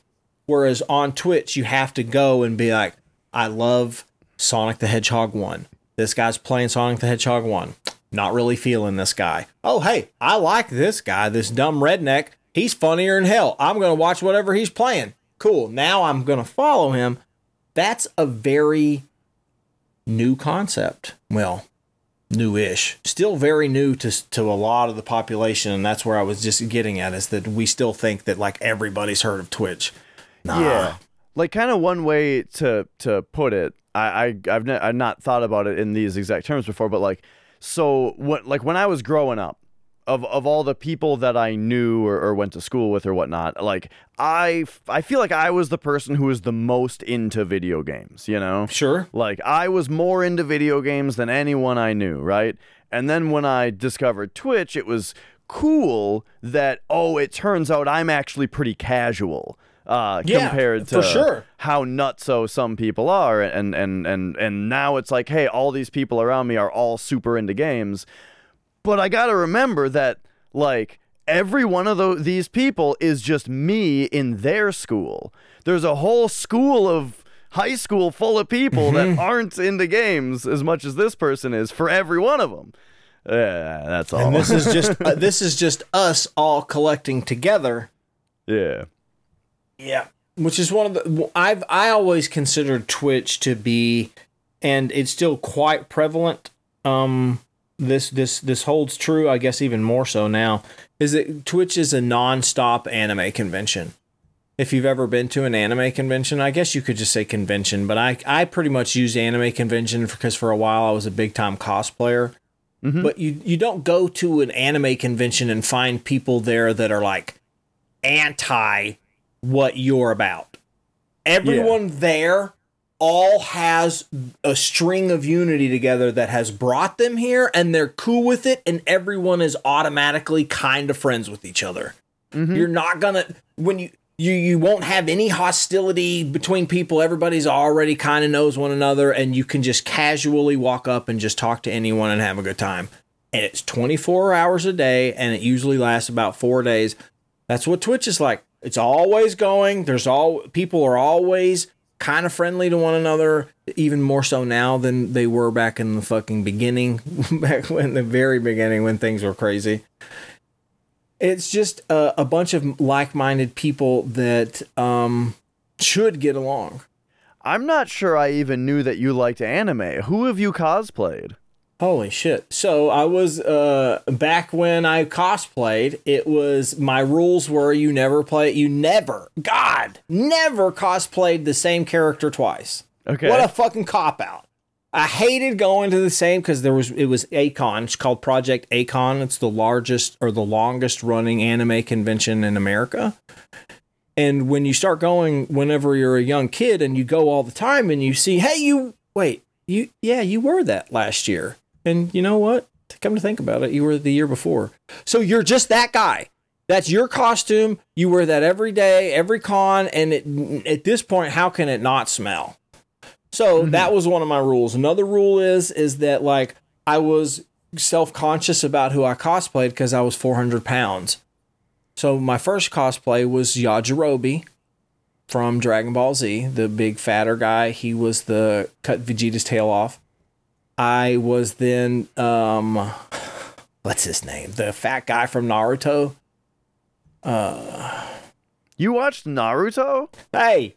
No, I'm just Yeah, no. Uh that was fuck, that was right when it first came out. Not only did I watch Naruto, we were super obsessed with the Naruto fighting game on GameCube. That was like our fucking jam, bro. That was, was, it? What's it called? Not was it Naruto, Naruto Shippuden? Shippuden or something like that, which I can only imagine is worth a trillion dollars at this point. But- ah, yeah. anything on GameCube really has insane value at this point. But yeah, no, it was uh what's that dude's name? The big guy I know. I didn't watch Naruto. had he had the things on his face, man. Didn't they all? He had like whiskers or something. Choji. Choji, someone's- man, good job. You got it. Yeah. So well, I- someone said it in chat. Oh, Omega okay. weapon. There we go. so uh yeah, no, I was uh Choji, which was uh that w- that was actually brought up as a bet that I couldn't cosplay someone in, from Walmart only the night Okay, yeah. of. And so I made it all, the night of, got all the ingredients, and then we went to the con and I made it there. Um, after my heavier cosplays, I got motivated to lose 200 pounds, and I was Captain America, where I took an actual steel, made an actual steel Captain America shield. Um, still have that. It's gorgeous. I was Ronald McDonald. I contacted a Ronald Oh, McDonald house. Yeah, hey, you've got not to interrupt you here, but you do you have like legit clown training? Uh huh. Yeah, no, for that is like a costume. real- this is like a for that costume, thing? I actually received legitimate clown training on how to clown, how to put clown makeup on, and how to make balloon animals. I went all out, and f when people would come up to me, I'd pull the thing out and go, and man, they were. I love that. That was a super cool costume. Now, how how legit clown training are we talking here? Did you get like a certificate? No, it Could you- was uh, it was back in the day when it was forum based before any kind of YouTube. We're talking 2007, 2008, right on the cusp of video being on the internet, but not like why you couldn't type in like clowning and people will tell you, you know, it would just be a small excerpt. But I got a lot of information on how. Man, hold on a second. Naruto Clash of Ninjas. That was the uh Class of Ninjas, man, I Clash can't remember which one it was. It was on GameCube, and we had to put in this disc to read first, and then swap it, and then put the game in. Uh, Whatever it was, like a a, a, a loader, a region loader, I'm guessing, because it's probably from Japan. I'm guessing. Gotcha, I mean, I, gotcha. I, I, Okay, it was it wasn't my GameCube. It was the the house party's responsibility, the house owner. interesting. Um, after Ronald McDonald was Gene Simmons, where I custom made everything, uh, even the base. I made a base, everything. I had the blood. It was my costume. I had heels. I went to. I had to go to a. Uh, Wait, blood? Oh, those- Gene Simmons. basis from Kiss. yeah, I was thinking um, Richard Simmons. Richard Simmons. Yeah, no, no, no. yes. Um, I have a coaster around here somewhere where someone took my picture and made a coaster of it. But uh, no, I made a bass guitar. I made um, I went to the a stripper outlet and bought stripper boots and made the platform stripper boots into my je- it, that was a really good costume. The next year after that, it was Captain America revisited, where I actually chain link made uh, an armor out of scale mail for the re, re, a recent iteration of Captain America had him in scale mail and like this custom. I, I made a helmet out of fiberglass that uh, went to my face. It had it was it was a pretty cool uh, little Captain America costume. After that was Zap Brannigan. Mhm, I, one. Brannigan was definitely my favorite and most well received because, as you find out, like with most costumes, the more skin you show, the more attention you get. And I was showing quite a bit of skin. And man, at midnight uh, on an anime convention on Saturday night, those ladies' hands, they'll get grabby. I'll tell you that much. Um. Yeah, man. uh, I- As far as like, yeah, someone like showing up in a costume i- i- at an anime convention, the one, the the most vivid memory I have is that there there was a, a convention I was at one time where it was getting to be about 2 a.m. You know, Okay. the, it was really dying down. We were in like the main lobby, you know, where people just generally hang out and there's mm-hmm. tables and stuff. Kind of dying out, you know. Everyone's kind of barely kind of staying awake. Like maybe we should go to bed, but I don't know. You, You know, just need a everyone's bit more, trying to stay. Give me another Red Bull or whatever, you know. But then out of nowhere, the place just lights the fuck up, and everyone's swarming to this one spot, and it's like, what is going on? And someone showed up as uh, Mrs. Nesbit from Toy Story. Oh as my in God. Buzz Lightyear with the arm missing, wearing the apron, and this guy was fucking hammered. You I like that. And like, oh, it was just, it, it was a good time. That's but see, that's the kind of shit I'm talking about on Twitch. You can, in fact, be like 3 a.m. dog dead tired. Wait, what's this channel right here? Is this guy carving nickels? I mean, what's he doing? He's got parrots that are racing. Well, what do we Yeah. ha- what's happening here? Yeah. Totally. Yeah. Crazy it's shit. uh, Like, I, I, I do kind of have this issue with a lot of stuff on the internet, but that's absolutely right. And the worst thing lately, and it's because it's the thing I'm into now, is fucking Final Fantasy VII, where it's like it's time to go to bed, but like, oh, this guy is doing a run right now. I'll just pop. I'll just see how far Mm-hmm. Oh, he yeah. is. What's- where's Just he see at? how far he is, and then it's like, oh well, there's a boss battle coming up in ten minutes. Gotta see that. I wonder how You he's know? gonna do. Wonder how he's gonna do. Yeah, yeah. Oh Exactly. man, and yeah, before you know it, now you've now now it's the end of the run, and you just you just watched for three hours, you know. and you might as well supposed to- play. Fuck it. Just turn the Right. stream on at this point. Oh man. Um. Okay. I there was something you brought. Okay, you brought up. So you, how much of an exaggeration is it that you lost two hundred pounds? Zero. Zero Um, exaggeration. I'm sorry, 186 pounds would One be. eighty six. So how how did this happen? How do you go about losing that much weight? Well, um, so And if you don't mind me asking, like, what got you there in the first place, too?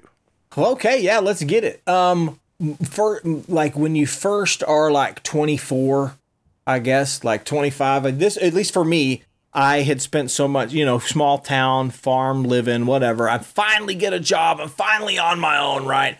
I- I make the rules of what I eat.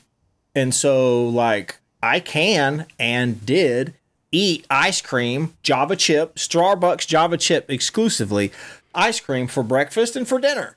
And I would go through ice cream like crazy and I would eat Hungry Man's two pounds of meat dinner. Take on some Java chip. Man, you do that about eight, nine months, you're gonna put on some you're gonna put on some weight. And my doctor was like, "Hey, buddy, you're you know you're 385. What are we What are we gonna do? Is 400 pounds next? Is that where we're going? Are we gonna do 400? Are we gonna? Is 500? Is that is that where you want to go with this?" And in 2005, 2006, if you were a size 52 inch waist, you had to go to a special store. You couldn't go to Amazon.com, type in plus size jean, or hell, you couldn't even go to Walmart now for crying out loud. They have that shit at Walmart now. No, no, no, no. That was unheard of.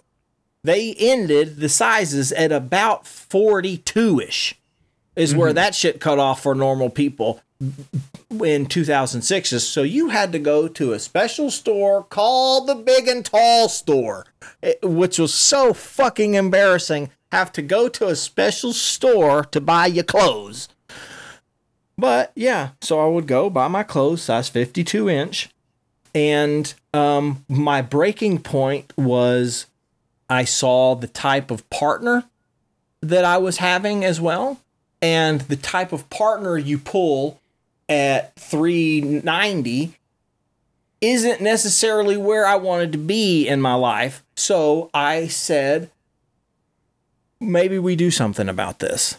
And I literally just got an elliptical I did 25 minutes a day and I watched what I eat. People hate to hear that I just dieted and exercised. Mm-hmm. But man, I went diet and exercise. And after like a month of dieting and exercise, well, I guess I rewarded myself with the first time I lost 15 pounds or so, I would I was able to get a piercing. Cause that was like it was such a big deal that my big fat ass was actually moving that I I wanted to have a reward. And so I set this thing up to where every 15 or 20 pounds I would get a piercing. Well, when you lose 150, 200 pounds, I ended up having my whole face was covered in piercings as rewards, but it was almost another uh, uh, something I enjoyed because I got to blow people's minds. When this mm-hmm. ball headed guy with all these piercings would come up to them and hold the door open for them, be nice, s- speak to them, and treat them as humans, it, people would just be like, What are you fucking doing, you crazy guy? That's a completely other side of, of who I was. But no, man, yeah, it was just diet and exercise. And I went from 300 and like 85 to 196 pounds man it was it was a hell of a ride and 34 inch waist was where i was at at my thinnest. That was a ride but it was well worth it. I've i'm a complete i can't imagine where i would be if i had if i would have just been like man fuck it. I'm just gonna keep eating ice cream. And so, how about how old were were you when you were losing all this weight and getting all these piercings? Um, 26, I would say. 26, 27. And then uh 26, 27, 28, I would say is when I was uh, that's perfect. Yeah, 28. I went to my 10-year high school reunion and this girl that I've always wanted to, you know, I had was in love with forever and ever. she was just like, "And you are Oh, you're fat ass. Hey, how are you? And then, you know, we fell for each other, and that was just the best thing that ever happened. So and so uh, the reason I was asking about the age thing was just because I, I was gonna ask like so where'd all the piercings go? But Her? yeah, if it's Her? if Yeah. Oh, yeah? She, she, she was like, hey, you're a grown up. Why don't you take some of those piercings out? You're a fucking grown up. Yes, ma'am. Yes, ma'am. Whatever you say. Whatever Oh, you say, sweetheart.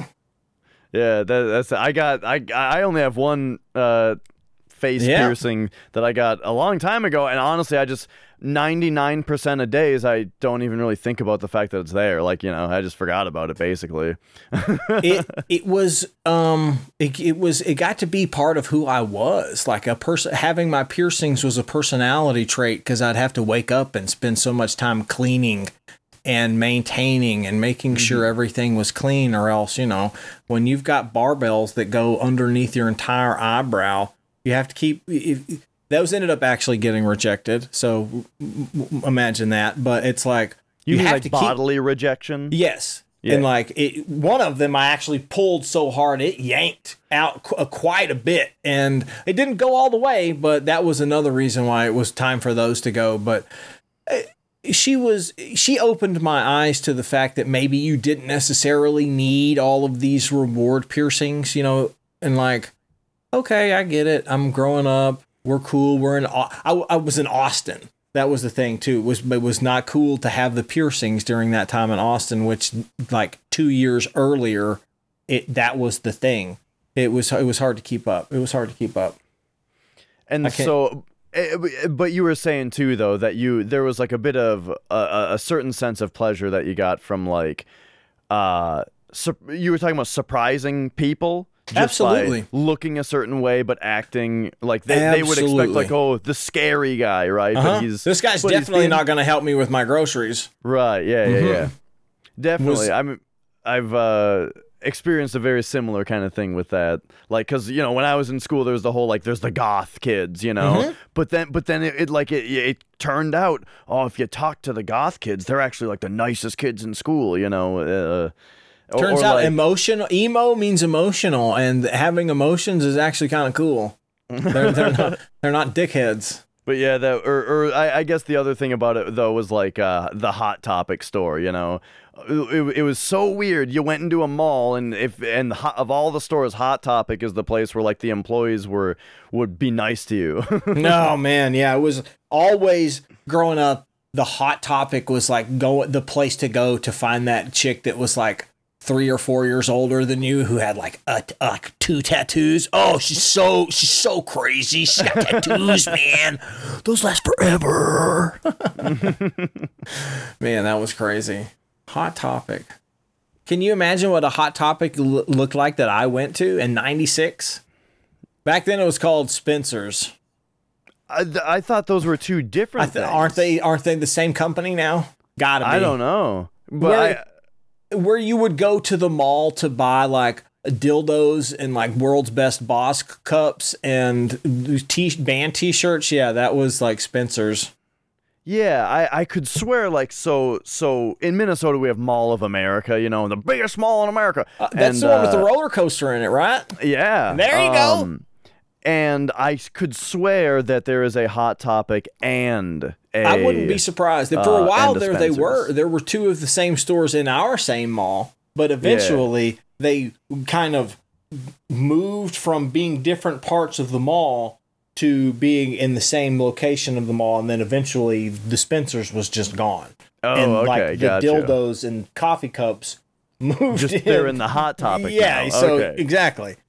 I just mean, I assumed. guess I guess come to think of it, Mall of America had two GameStops for a long time. Same company, same store. There were just two of them. Why not? I don't want to walk all the way over there to get my the, my pre-order of Breath of the Wild. Yeah, I uh, I think that one of them now is like a GameStop pop culture. So it's like all of the bullshit at GameStops nowadays, like the pop figures and the T-shirts and all that dumb shit. They've just put all of that into one store, and then there's a GameStop that's like all of the uh, games. I think I don't know. They probably have a bunch of bullshit too. I'm not Is sure. Is GameStop still open? yeah.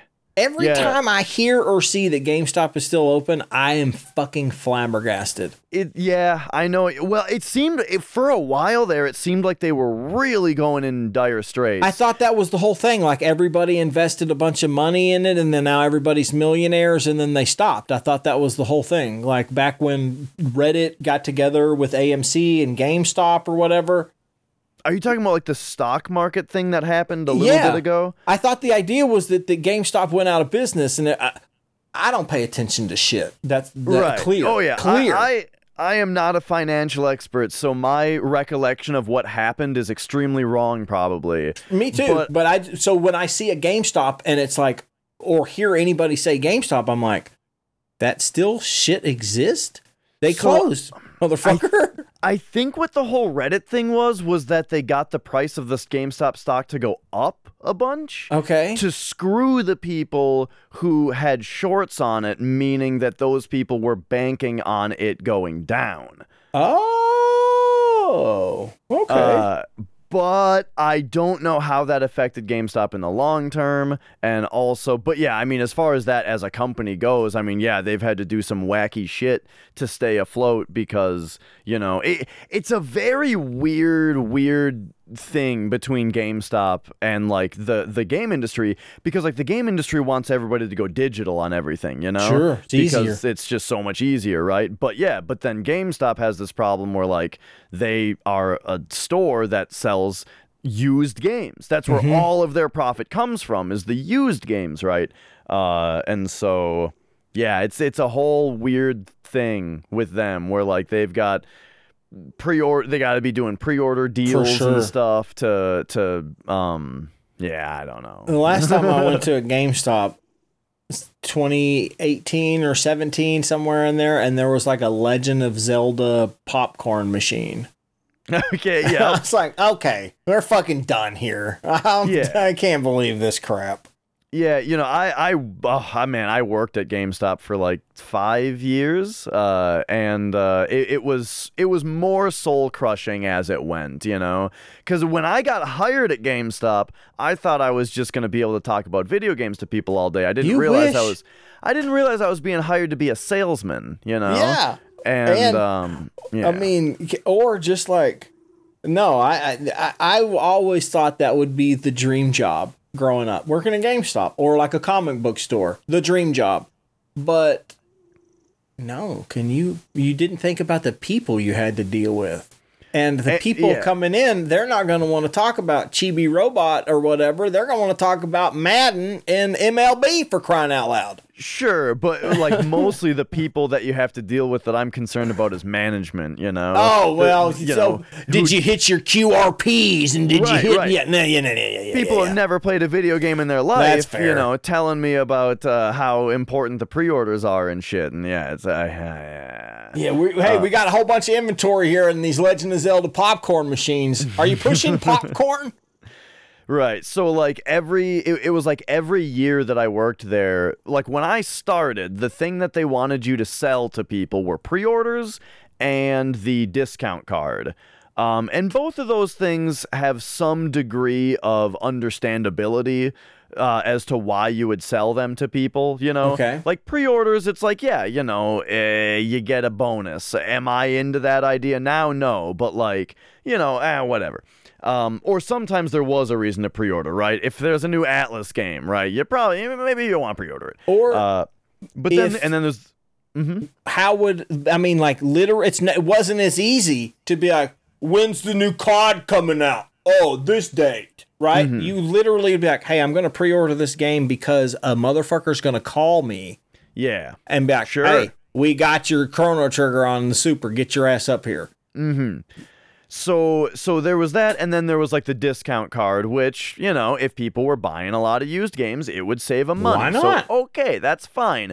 But it was like after that every year there was like a new thing that the, that the employees had to start pushing on people, right? Like first it was the year warranties on games. Oh, for 3 bucks you can get a year warranty on your disc, you know. Got to sell a percentage of those now. Oh, we're we're taking awful. iPhones now. You got to start selling people iPhones, and it's like this is a fucking video game Yeah, store. that's the worst. um, yeah, and it was just one thing after another, and then like the last straw for me was at one point they had to start calling people to be like. Like it was like it- at one, and I'm not, I'm not even joking here. Like I'm in the zero exaggeration. There was a point in time where we got a list of phone numbers and people from uh, from corporate that was like these people bought these games three months ago. You should call them and ask them if they want to trade it in. And this was what the? I- fu- I'm madder than I've ever been. That can't be real. and this is when I yeah and and like when they started doing that that's like when I was like I'm I'm finding myself a career now. I'm out For of this sure. place That's super duper sketchy. I'm not a big fan of the Oh, idea boy. of that. You know so yeah I don't I don't know if they they probably stopped doing it you know but like uh that yeah that was that was when I was getting out That's hilarious. But yeah, ever since then though, yeah, with just the whole like digital push on stuff and, and all that, it is weird to just imagine, right, like how how the company is is doing overall. They did go back to selling retro games online at some point, but I don't know. I I can't trust a place to I, I can't trust buying a retro game if I can't see a picture of the actual item that I'm getting. Sure. You know what I mean? Um yeah, that's You why I can- can't do Amazon either. So you can you can uh, like I I ordered a, a PinBot. It came CIB in great condition. Like that's not you would have never. It, had he not just put a PinBot up on Amazon or on eBay, that would have been a huge price. But I took the risk of hey, I'm selling this game at this price. Here's the condition. Sure, I, I'm never seeing it. Turns out it was in way better condition than he had listed, and I would have never have known that. Sometimes hmm. you can get lucky, and but most of the times, yeah, it's just scary especially if the game's stupid expensive and not like twelve dollars. Yeah. Right, and speaking of that kind of thing too, I mean, uh, in my time at GameStop, I lucked out a couple times. Where like I always, I always had my eye on that that PS2 bargain bin. You know, Okay, sure. I got this little game out of the bargain bin called Rule of Rose. It was like Ooh. It was like twelve bucks. You know, Look at you. That's fancy pants talk. on uh, you know, same thing with GameCube. I don't know, Cubivore. It looked really weird. It was on X Play. I decided to pick it up for six bucks. X you know, play. Yeah, X Play had a had a segment uh, where they play. I think, yeah, they I don't know. They just had like weird games. I was gonna say it was the Import Emporium, but that was a different thing. Yeah, they had like a, a segment on weird games once, you know, and Cubivore was on there, and I was like, that game looks wacky, silly. Oh, GameStop's got it for six bucks. All right, I'll take it. Two hundred dollar game now or something like that. You know, it's nuts. I can't. Only thing I remember about uh, about that shit. I, I I I never really got into the TV about video games. Oh yeah, Why wouldn't I just play video games? sure. I had uh, a- yeah. I had a buddy who lived and absolutely died by that network. Adam Sessler was his fucking hero. And mm-hmm. like I'm like are are you are you serious right now? And he would literally be excited about a game but then not get it because of the way Adam said he should or the girl with big cans. Like if they say I should buy this game, I'm going to buy it mm-hmm. That just felt so wrong to me in the world of video games. Like, So you're saying he was excited for something, but if X Play gave it a bad review, he'd oh, he would mm, he would not he would. Totally not get it based on that crap. I would the, the the most I could compare that to with me would be Game Pro and looking at the little guy excitement levels. Like if Oh, it yeah. doesn't have five super excitements, I'm not fucking getting this game. Yeah, but I was like nine, man. Mm-hmm. right? And you're, you're a grown man letting Adam Sessler tell you not to buy this game. I don't know. I'd never got it. Game Pro was my first game magazine that I got. Oh man, it's such a I loved it. Absolutely for one year some for my birthday someone got me a subscription and that those were like the best 12 months ever from like 4th and 5th grade. It was the Super Nintendo mag it's like 92 to 93, so right when the Super came out. Super And, great uh, content. Game magazines. I mean, weren't it? Wasn't it like fifteen dollars for a year subscription? It was super to to super a fucking cheap. Yeah. And they came with shit too. They, they came I- with shit. They came with uh, usually in a package. Mm-hmm. You would tear it open with multiple pieces of content. The more expensive ones would come with CDs and demos and stuff, but not not. I don't ever remember getting any like physical content like games with Game Pro. the big thing I got with uh, Nintendo when I subscribed to Nintendo Power for fifteen dollars for a year, I got that Zelda Collector's Edition disc for GameCube that has Zelda One, Two, Ocarina of Time, and Majora's man, that thing's pretty expensive nowadays. what a crazy thing to just get for a magazine subscription, Yeah. you know? Um, but it's interesting what you say about uh, about XPlay or or what they say in the magazine being how you decided because again nowadays you just go on Twitch you know I want to know what I think of this game that just came out just go watch someone play it on Twitch for five minutes Sure, and that's if it's be- not if it's not PC based. If it's PC based, I'll immediately just go to Twi- or Steam, and pay my fifty nine ninety nine two hour rental fee. oh sure yeah, yeah. And if if it's I I I do not understand how many times Steam how many times am I gonna have to say this game ain't fun before they finally say stop returning games? the answer's Yeah. not. They don't. Right. Yeah, it's it's interesting just just how like um all all, all of those uh all of those old ways that people got information. I mean, even the big the big like the internet's still around. Hey, Popo, the internet's still around. Mm-hmm. And uh and, but like uh, you know, people don't go to IGN anymore, do they? Uh, no, I, I, I, I, don't. don't. What did I used to go to? Game Game Spot. I, I used to go to Giant Bomb all the time, but they don't even do reviews anymore. Like Giant was like- Bomb is still great, but they don't review games anymore. Yeah, I don't. I I wouldn't. I can't. Rem- yeah, I would go. I would hope someone I enjoy on Twitch was playing it, and if not, I would have to call a friend who has played it. And you know what? Why not just take take a take the plunge? But I I have I've been very. It's not until very recently it was have I became a console gamer, like a recent console gamer. So most of my game purchases are would just be the 90 minute rental fee off of Steam and like, yeah, this is dumb. I don't I won't enjoy Right. this. So, so when you were younger, you had you were a console guy because ev- everyone was Absolutely, right with for with, sure. Uh, The Atari And- 2600 until uh about the PlayStation 2. Okay, and then that's when you got into PC instead. Absolutely. Which yeah, It I was- guess that that lines up with like the release of World of Warcraft and Well, uh, I was into a game called Ultima Online okay, in 1996. I started playing that the day it came out. I loved Ultima forever and the idea of being able to play it online. So I played Ultima Online until the release of its second expansion was was around 2004. So that's also the correlation of World of Warcraft as well. So that's what I ended up quitting Ultima Online for. But I had the World of Warcraft era and PC quote unquote PC Master Race era is around when that started. That whole mm-hmm. idea started because the idea of the Xbox and computers were always trying to compete with one another. I don't know why we start why we got that way. How silly how silly how uh, can you imagine where we would be now if it was be like can we all just talk about video game kind of how well how, kind of how we are like now? But not hmm. back then that's not how it was. It was like gang related. They wanted that hmm. separation of brand loyalty. Yeah. silly.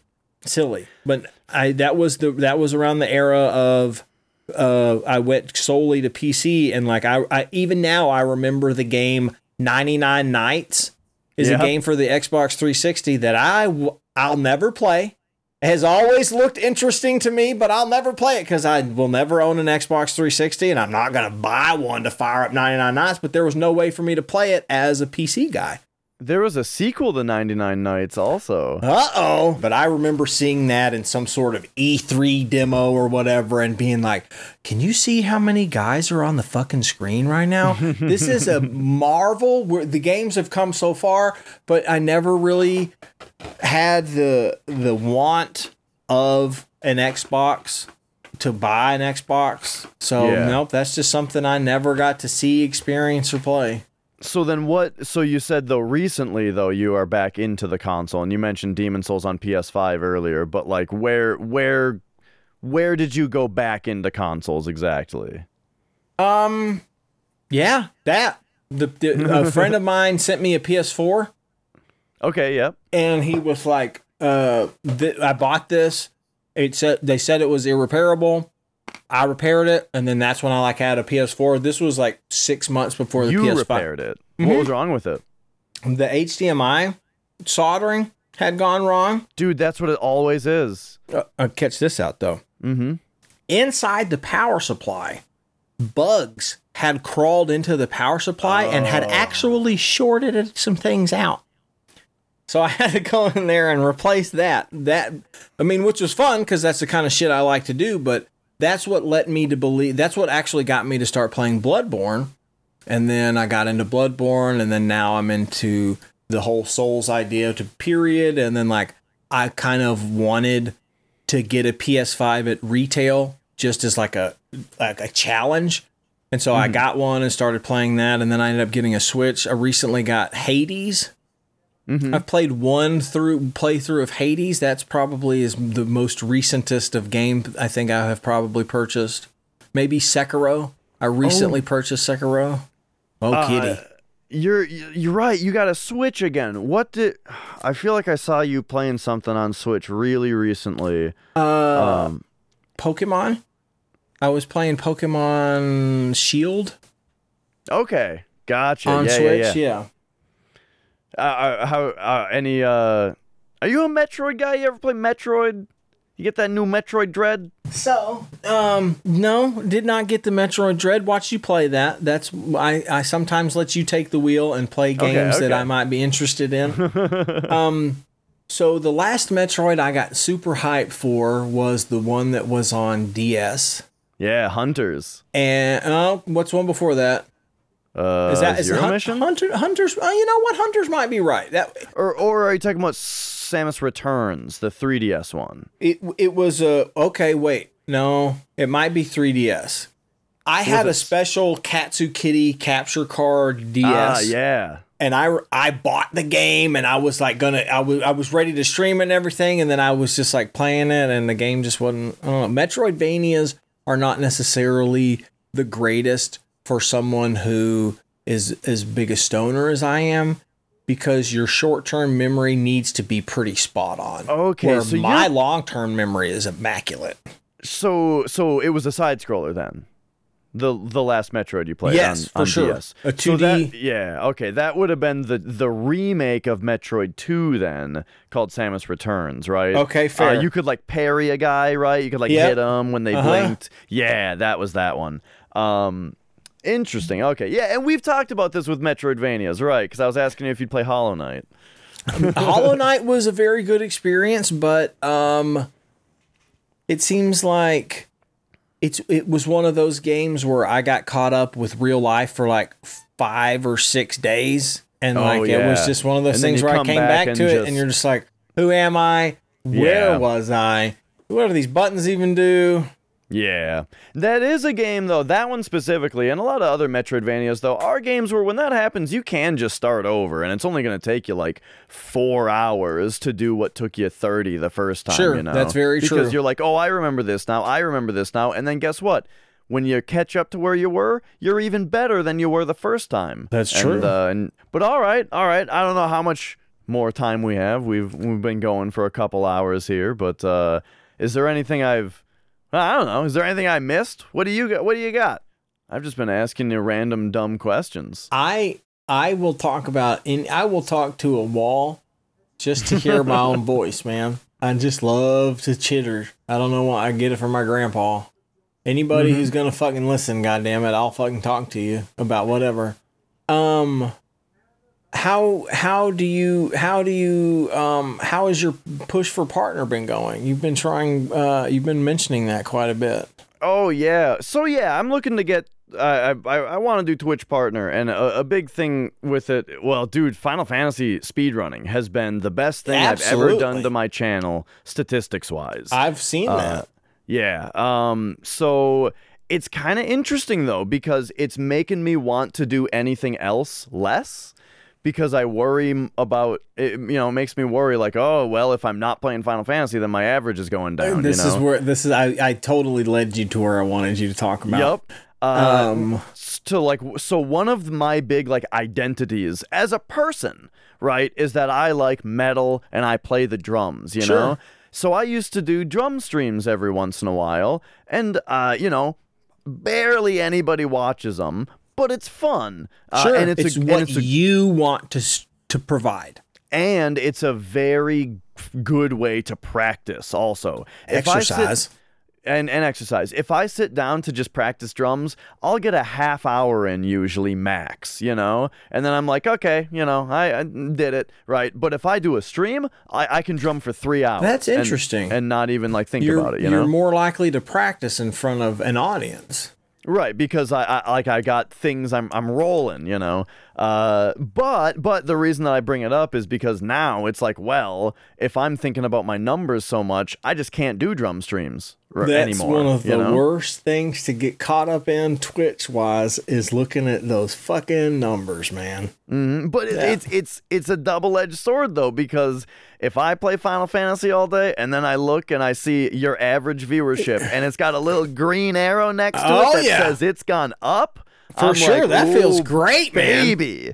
Yeah, and like the thing about it is like I'm not gonna complain too much because I love doing Final Fantasy speed runs. You know, the re- part of the reason I think that I've had such a good reception to it, uh, community wise, is the fact that I'm doing it every day, and I'm doing it every day because I I wake up in the morning thinking, what's gonna happen to the Final Fantasy run today? You know, Look and at you, you're caught and that's fun. You know, for sure. but but yeah, when I think about oh, I might want to drum on stream today, I'm starting to think I need to make a second Twitch channel. You know, I need See, to, I need my trash can no, channel. man, that's that's one of the, that's the thing that honestly about Twitch just baffles me that people will no question without a doubt spend 9 hours with you Mm-hmm.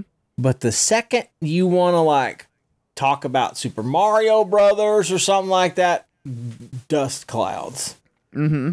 why where Well- does that mentality come from Yeah, I don't know. Uh, I mean, I certainly do it to people. You know, if I, uh, as in like, uh, if if um, there, there's a lot of people that I follow that I will watch them play a certain game. You know, and and yeah, I if they're on something else that day, I don't know. Like the thing is, I've got like th- there are certain people that I know for one thing, right? And if they're Okay. not doing that thing that day, I might That's- still pop in, but I also follow 200 more people, and maybe one of them is doing the thing that I'm used to. Oh, you know what I mean? It's so you're you're super fruit. You're you're su- you, hand, you, you you you you hand out your follow super cur- like nobody's business. A little bit. Um, but but e- but even if not, even if it's five other people, right? I'm just is- playing, yeah. Like, am I? You know, are we gonna have an adventure tonight, or do I just want to like uh, chill out with something I'm used to? You know. Interesting. Um, See, I'm I'm I I pretty much am the opposite. I want to follow. I follow the personality, not necessarily like the channel Final Fantasy VII. Mm-hmm. Whereas you know, I, the only game I wouldn't watch you play is SMT, but that's just because of my, how I personally feel about that game. So you know, when that game gets played, I'm just not going to watch it. And honestly, quite honestly, I just didn't watch Twitch. Mm-hmm. So that's just how it works. Uh-huh. But uh, no, I, I I find it weird that the community is so they will they will be so devoted to a game and just quite honestly forget about the human person. Well, yeah, and you know what though is is like what I was saying a minute ago is a little bit of me maybe being over analytical instead of just actually just saying what I think, which is that I think that a lot of the time uh, I am re- like super excited when there's something different going on. If it's not okay, let me give you an example. There's a guy I watch play drums, and he's Sure. amazing at it, right? And that's what I watch. When he's not drumming, though, he's playing Call of Duty, right? And I'm not gonna watch that. I right? feel you there. But you know so so so i do see so i see examples like that but that's more the fact that i'm not interested in call of duty.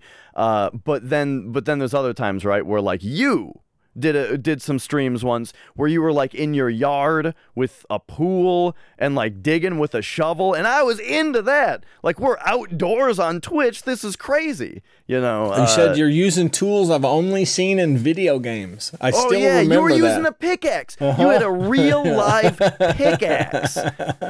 You know, and that's yeah. I've never seen a pickaxe in real life, or at least I've never seen someone use one. You know, it's a video game item. That's uh that's super funny. Yeah, it's I I don't I don't like I, I I- it's just so weird that people want that progression of audio noise of like calm like the music from Final Fantasy 7 they want it in that order and they and that's what they're here to listen to. Mm-hmm. And if that's not what they're going to get, they'll find that there's plenty of people playing Final Fantasy VII, and that's what they're going to get it. And Yeah. the people who are playing the most consistently, that's where they're going to show up the most. Mm-hmm. That I just I don't know. I can't I can't get it. It just doesn't. Yes. Speed running is a, a really specific thing where it does seem like speed running is something that that um, is generally more successful on Twitch. Uh, but there's a lot of reasons for it. Firstly, yeah, it's got the con- it's it's got the consistency like you're talking about. Um, where like yeah, people they know what to expect, and I guess that uh, yeah, I guess that that's more popular than uh, than a variety, right? But then also, it's really neat to see someone get better at something. Also, you know, That's you, true. Yeah, like you you you love seeing someone get their new PB, and then you Mm-hmm. love seeing them be ahead of that next, and you know they they uh, get smarter with their strategies and all that kind of stuff. You know, and and that that yeah, that's something that you don't really get from someone who's playing a new game every day. And then I would also say too that like if you are gonna watch someone do a variety, right? Like just they're they're doing their casual day or something. I think a lot of people do kind of want to see someone who they're used to seeing do one thing do something different because it's more of a shakeup than someone who's doing something different all the time. Sure. Maybe. I don't know. I'm, I, am talking out my ass. I don't really No, know. I, I, I just, I don't know. Like we we talked about, um, I, I I'm I'm I'm I guess I'm gr- underestimating the people have that nostalgia for their favorite game, and so why not watch someone play the whole game in one setting? and I can just experience that nostalgia every mm-hmm. time he's on. Yeah, And totally. it, it lasts an entire work shift. And, and yeah, the nostalgia is a huge part of it because that's actually what got me into Final Fantasy VII speedrunning. Is that like I wanted to watch speedruns of it because of exactly what you said. I want to hear the music in that order. Like mm-hmm. the thing is, I you can't just put the soundtrack on right and hear the songs one by one. You got to hear them. You know, you got to hear the in one that song. specific mix. Yes. Uh, you got to hear the one song going for a little bit, and then you get the Mm-hmm. battle. Then the battle song plays for a little bit, and then it continues the previous song. You know, And the soundtrack doesn't have like exactly. You know, hearing those little menu sounds and all that. Exactly. You want the ambience of the whole game, right? And boom, you can get that every time. Uh, with the speed run, and also just the thing is, contrary to what some people who believe, um, the level of appreciation for the game a lot of the time that you get from speedrunners is is great. Where it's like, you know, it, it it's really funny when you hear someone say something like, "Oh." uh, They're not even appreciating the game, beating it as quickly as possible, and it's like motherfucker. No, I'm that's appreciating it at its most because they've Right. beaten it ten thousand times. Exactly. Like, Yeah. yeah. yeah, they beat Final Fantasy VII in seven hours when a casual playthrough takes sixty or whatever. You know, oh, they didn't even play it.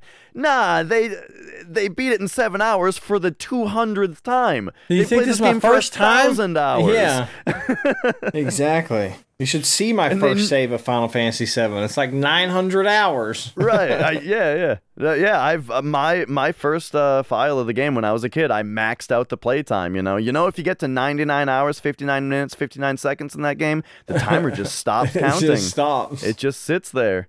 So I don't even know how many hours I had on that file because it was at least a hundred. Crazy. Yeah, that I experienced that quite a bit with uh Castlevania.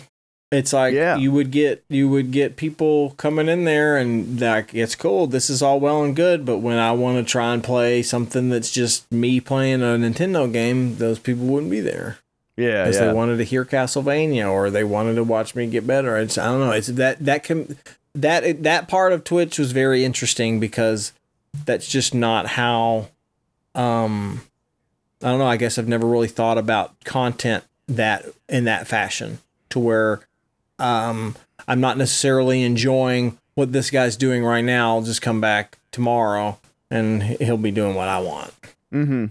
Yeah, and it it is crazy the way that like every game uh, at least like the the more popular speed games have such a big community that like if you aren't speed running the game that day someone else is you Mhm. know and you can you can be caught up in the whole community where there's all these people who are into it and it's like it's like a whole world of like wh- when I'm when I think of Twitch in general, I think of like my 15 or 20 like Twitch friends that I regularly interact with. I watch their streams, they watch mine.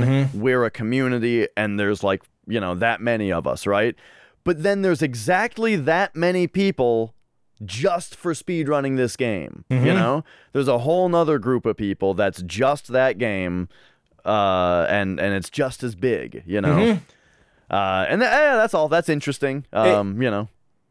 Yeah, I understand completely. It's it's very uh the whole aspect of the speed running part of Twitch and then the the non speed running part of Twitch. They're very they're two very different audiences and it's hard to captivate them both at the same time. I Yeah. I definitely have tried and failed. especially when you get back to kind of what we were talking about about like the etiquette with backseating and whatnot and spoilers and mm-hmm. that kind of thing the speedrunner audience is very used to an interaction about mechanics mm-hmm. and suggestions and why don't you do this why don't you do that right it's all there's always a discussion happening during a speed run about what are the strategies and why are we doing them and here's why I don't do that and that kind of thing and then you get to I want to do a blind playthrough. I don't want any spoilers, and that's a that's a pretty big rule change Absolutely. for a speedrunner viewer to not yeah to not and then want them asking to, them to participate in their rules and then Mm-hmm. when they don't want to participate they can get butt hurt and then leave and then yeah it's it's a whole ordeal So yeah, it's it's uh it's it, so so to get back to kind of what you were getting at, yeah, it's it's a little interesting right now for me to balance because yeah, like the speedruns just do so much better than For everything sure. else does. Uh, and I'm enjoying that so much, but that's like that's been growing the channel a lot. Um, but yeah, you know, it, it's been great so far though. I mean, like today I did Castlevania, you know, instead Mm-hmm. of Final Fantasy because I didn't have time. And you know, it went great. So yeah, you know. Just don't let yourself get too caught up in those numbers. it can and will drive you insane. I can tell Oh, you yeah. that. Absolutely. It's uh um one thing I can I'll, I'll mention that I didn't I didn't do in my speedrunning community is I didn't add. I didn't add anything to it. I solely copied. Right? Oh, I sure. didn't I didn't go out of my way because this everybody was saying this game is so farmed. It's the the route's perfect. Just follow the route and make it perfect. And then no, that's not the way it goes. There are still people pushing that game even right now that are Mm-hmm. pushing it to the limit. And I haven't ran it in five years. They're pushing it further and further and further every day. I just didn't. I don't know. I didn't add to it. I did, that's not that's not what I wanted to do. I wanted to perform, not necessarily write the music. Where I just wanted to be the performer. Yeah, and you can get into like kind of weird social situations about it where like so for Final Fantasy, there's this whole thing. I won't get into the technicals too much, but there's this thing called step count and you can make your own route Okay. for the whole game. You know, you you route out your movement where you walk, where you run, and it manipulates the random battles, right? Okay. because to to make it very brief, you can predict and manipulate every single random battle basically you get in Final Fantasy VII, and you make a route. So I know every battle I'm going to get into, right? Okay. the thing is, so the guy who Zeal, the world record holder, he made a step route, right? I made a step route also that I run. That's a lot easier to run, you know, because I, ca- I can't do the one that he does, or at least I'm tr- I'm learning it now. But but I made my own. Uh, but it's like I feel like should I feel like it would be weird to share my step route with other people or like try to teach people my route because it's suboptimal. It's not the best one. It's a hell of a lot easier and I bet that people could get into speedrunning the game a lot more easily if they did my route to start with because it's fucking Why try the hardest? It's piss easy, you know, to do, uh, and it'll get good results. Um, just not the best results, but it's like it would. I, I I worry that like would I be detrimental to the speed community if I was teaching people this suboptimal route? You know? No, because So- your intention, your intention, you already said your intention was trying to help new players understand because you, as a skilled person who's done all the research, have a hard time doing this person's step route. So why not have something that's a little bit uh, easier? Mm-hmm. That, that's, Yeah. Go ahead. Oh yeah, but I yeah I, I can just it's that thing where you argue with yourself. You see the argument that people would make against you, which is well you, Mm-hmm. You can't, can't- just give people an easy way out. You're teaching them wrong, and then it's going to be them. It's going to be even harder for them to learn the right way if they've learned the wrong way. Uh, but you your inspiration is what helped them start running in the first place and had they not even found it they would have immediately given up Yeah, yeah. Uh, it's- and it's- also learning an easy step route is important to learning a, a, a hard one later, I think. Sure. Because like it teaches you learning the easy one teaches you all the same optimization that learning that you're gonna need for the hard one. Uh, absolutely so yeah, yeah, I- it, it's a it's a thing though. As far as what you're saying though about like trying to innovate and trying to people who want to bring more to the speed run versus just you know copy as you say other people's strats. Um, yeah, because yeah, like like uh, it, it is something that I worry about a little bit, you know, and it, it um the idea that like oh have I have I done anything you know for other people yet or uh am i adding anything really to this um, cause yeah, like the way that I started running the game was that one of the top runners just on speedrun.com has a guide, just a, a bullet for bullet. Here is exactly his route on running it. And I just copied it. I just Sure. did that, you know, but in the, in the months past, I've tweaked it into my own route. You know, it's like, oh, well, I like doing this. I don't like doing that. I want the materia this way instead of that way. And I did make it into my own route, you know. Uh, but that's for me, though. It's not like I'm going to teach people like you should do it the way that I'm doing it. Um, yeah. Sure. I mean, why not? Someone did it for you. And you were smart enough to say, hey, I don't like the way this ding dong did it. I'm going to do the way I do it. Yeah. Um, but, uh, yeah, you know, but it, it, you know, it's just the thing is that like it's just it was just preferential stuff, so I don't know if like it's actually a good way to. Oh, okay. Yeah, yeah, yeah. Um, but yeah, I don't know. So anyway, that's just that. Fair enough. Well, uh, I you know I think OBS just disconnected and reconnected for a second. I'm not sure how that's going to show up on YouTube, but I Beautiful. feel like uh, I feel like maybe we should be wrapping up. Hey, that's fine with me. I've All right, well- I've really enjoyed it. Yeah, thanks so much for uh, for coming on. Maybe we'll have you on again with Knox here at some Hey, point. hey. I'll, I'll I'll be the special guest star two times in a row. So you are Popo and Duck, and people can find you on Twitch. Thank you much. Uh, every once in a while. Uh, well, actually, are we? Can we get some insider info about when we might see Popo again on Twitch? Because it's been a little while. Yeah, it's been a couple of months. Um, I was I have every intent on coming back at the beginning of the new year to yeah, probably January 1. I don't know how it's going to be more regular than it used to be every Friday. It's going to be more regular starting at the beginning of the year.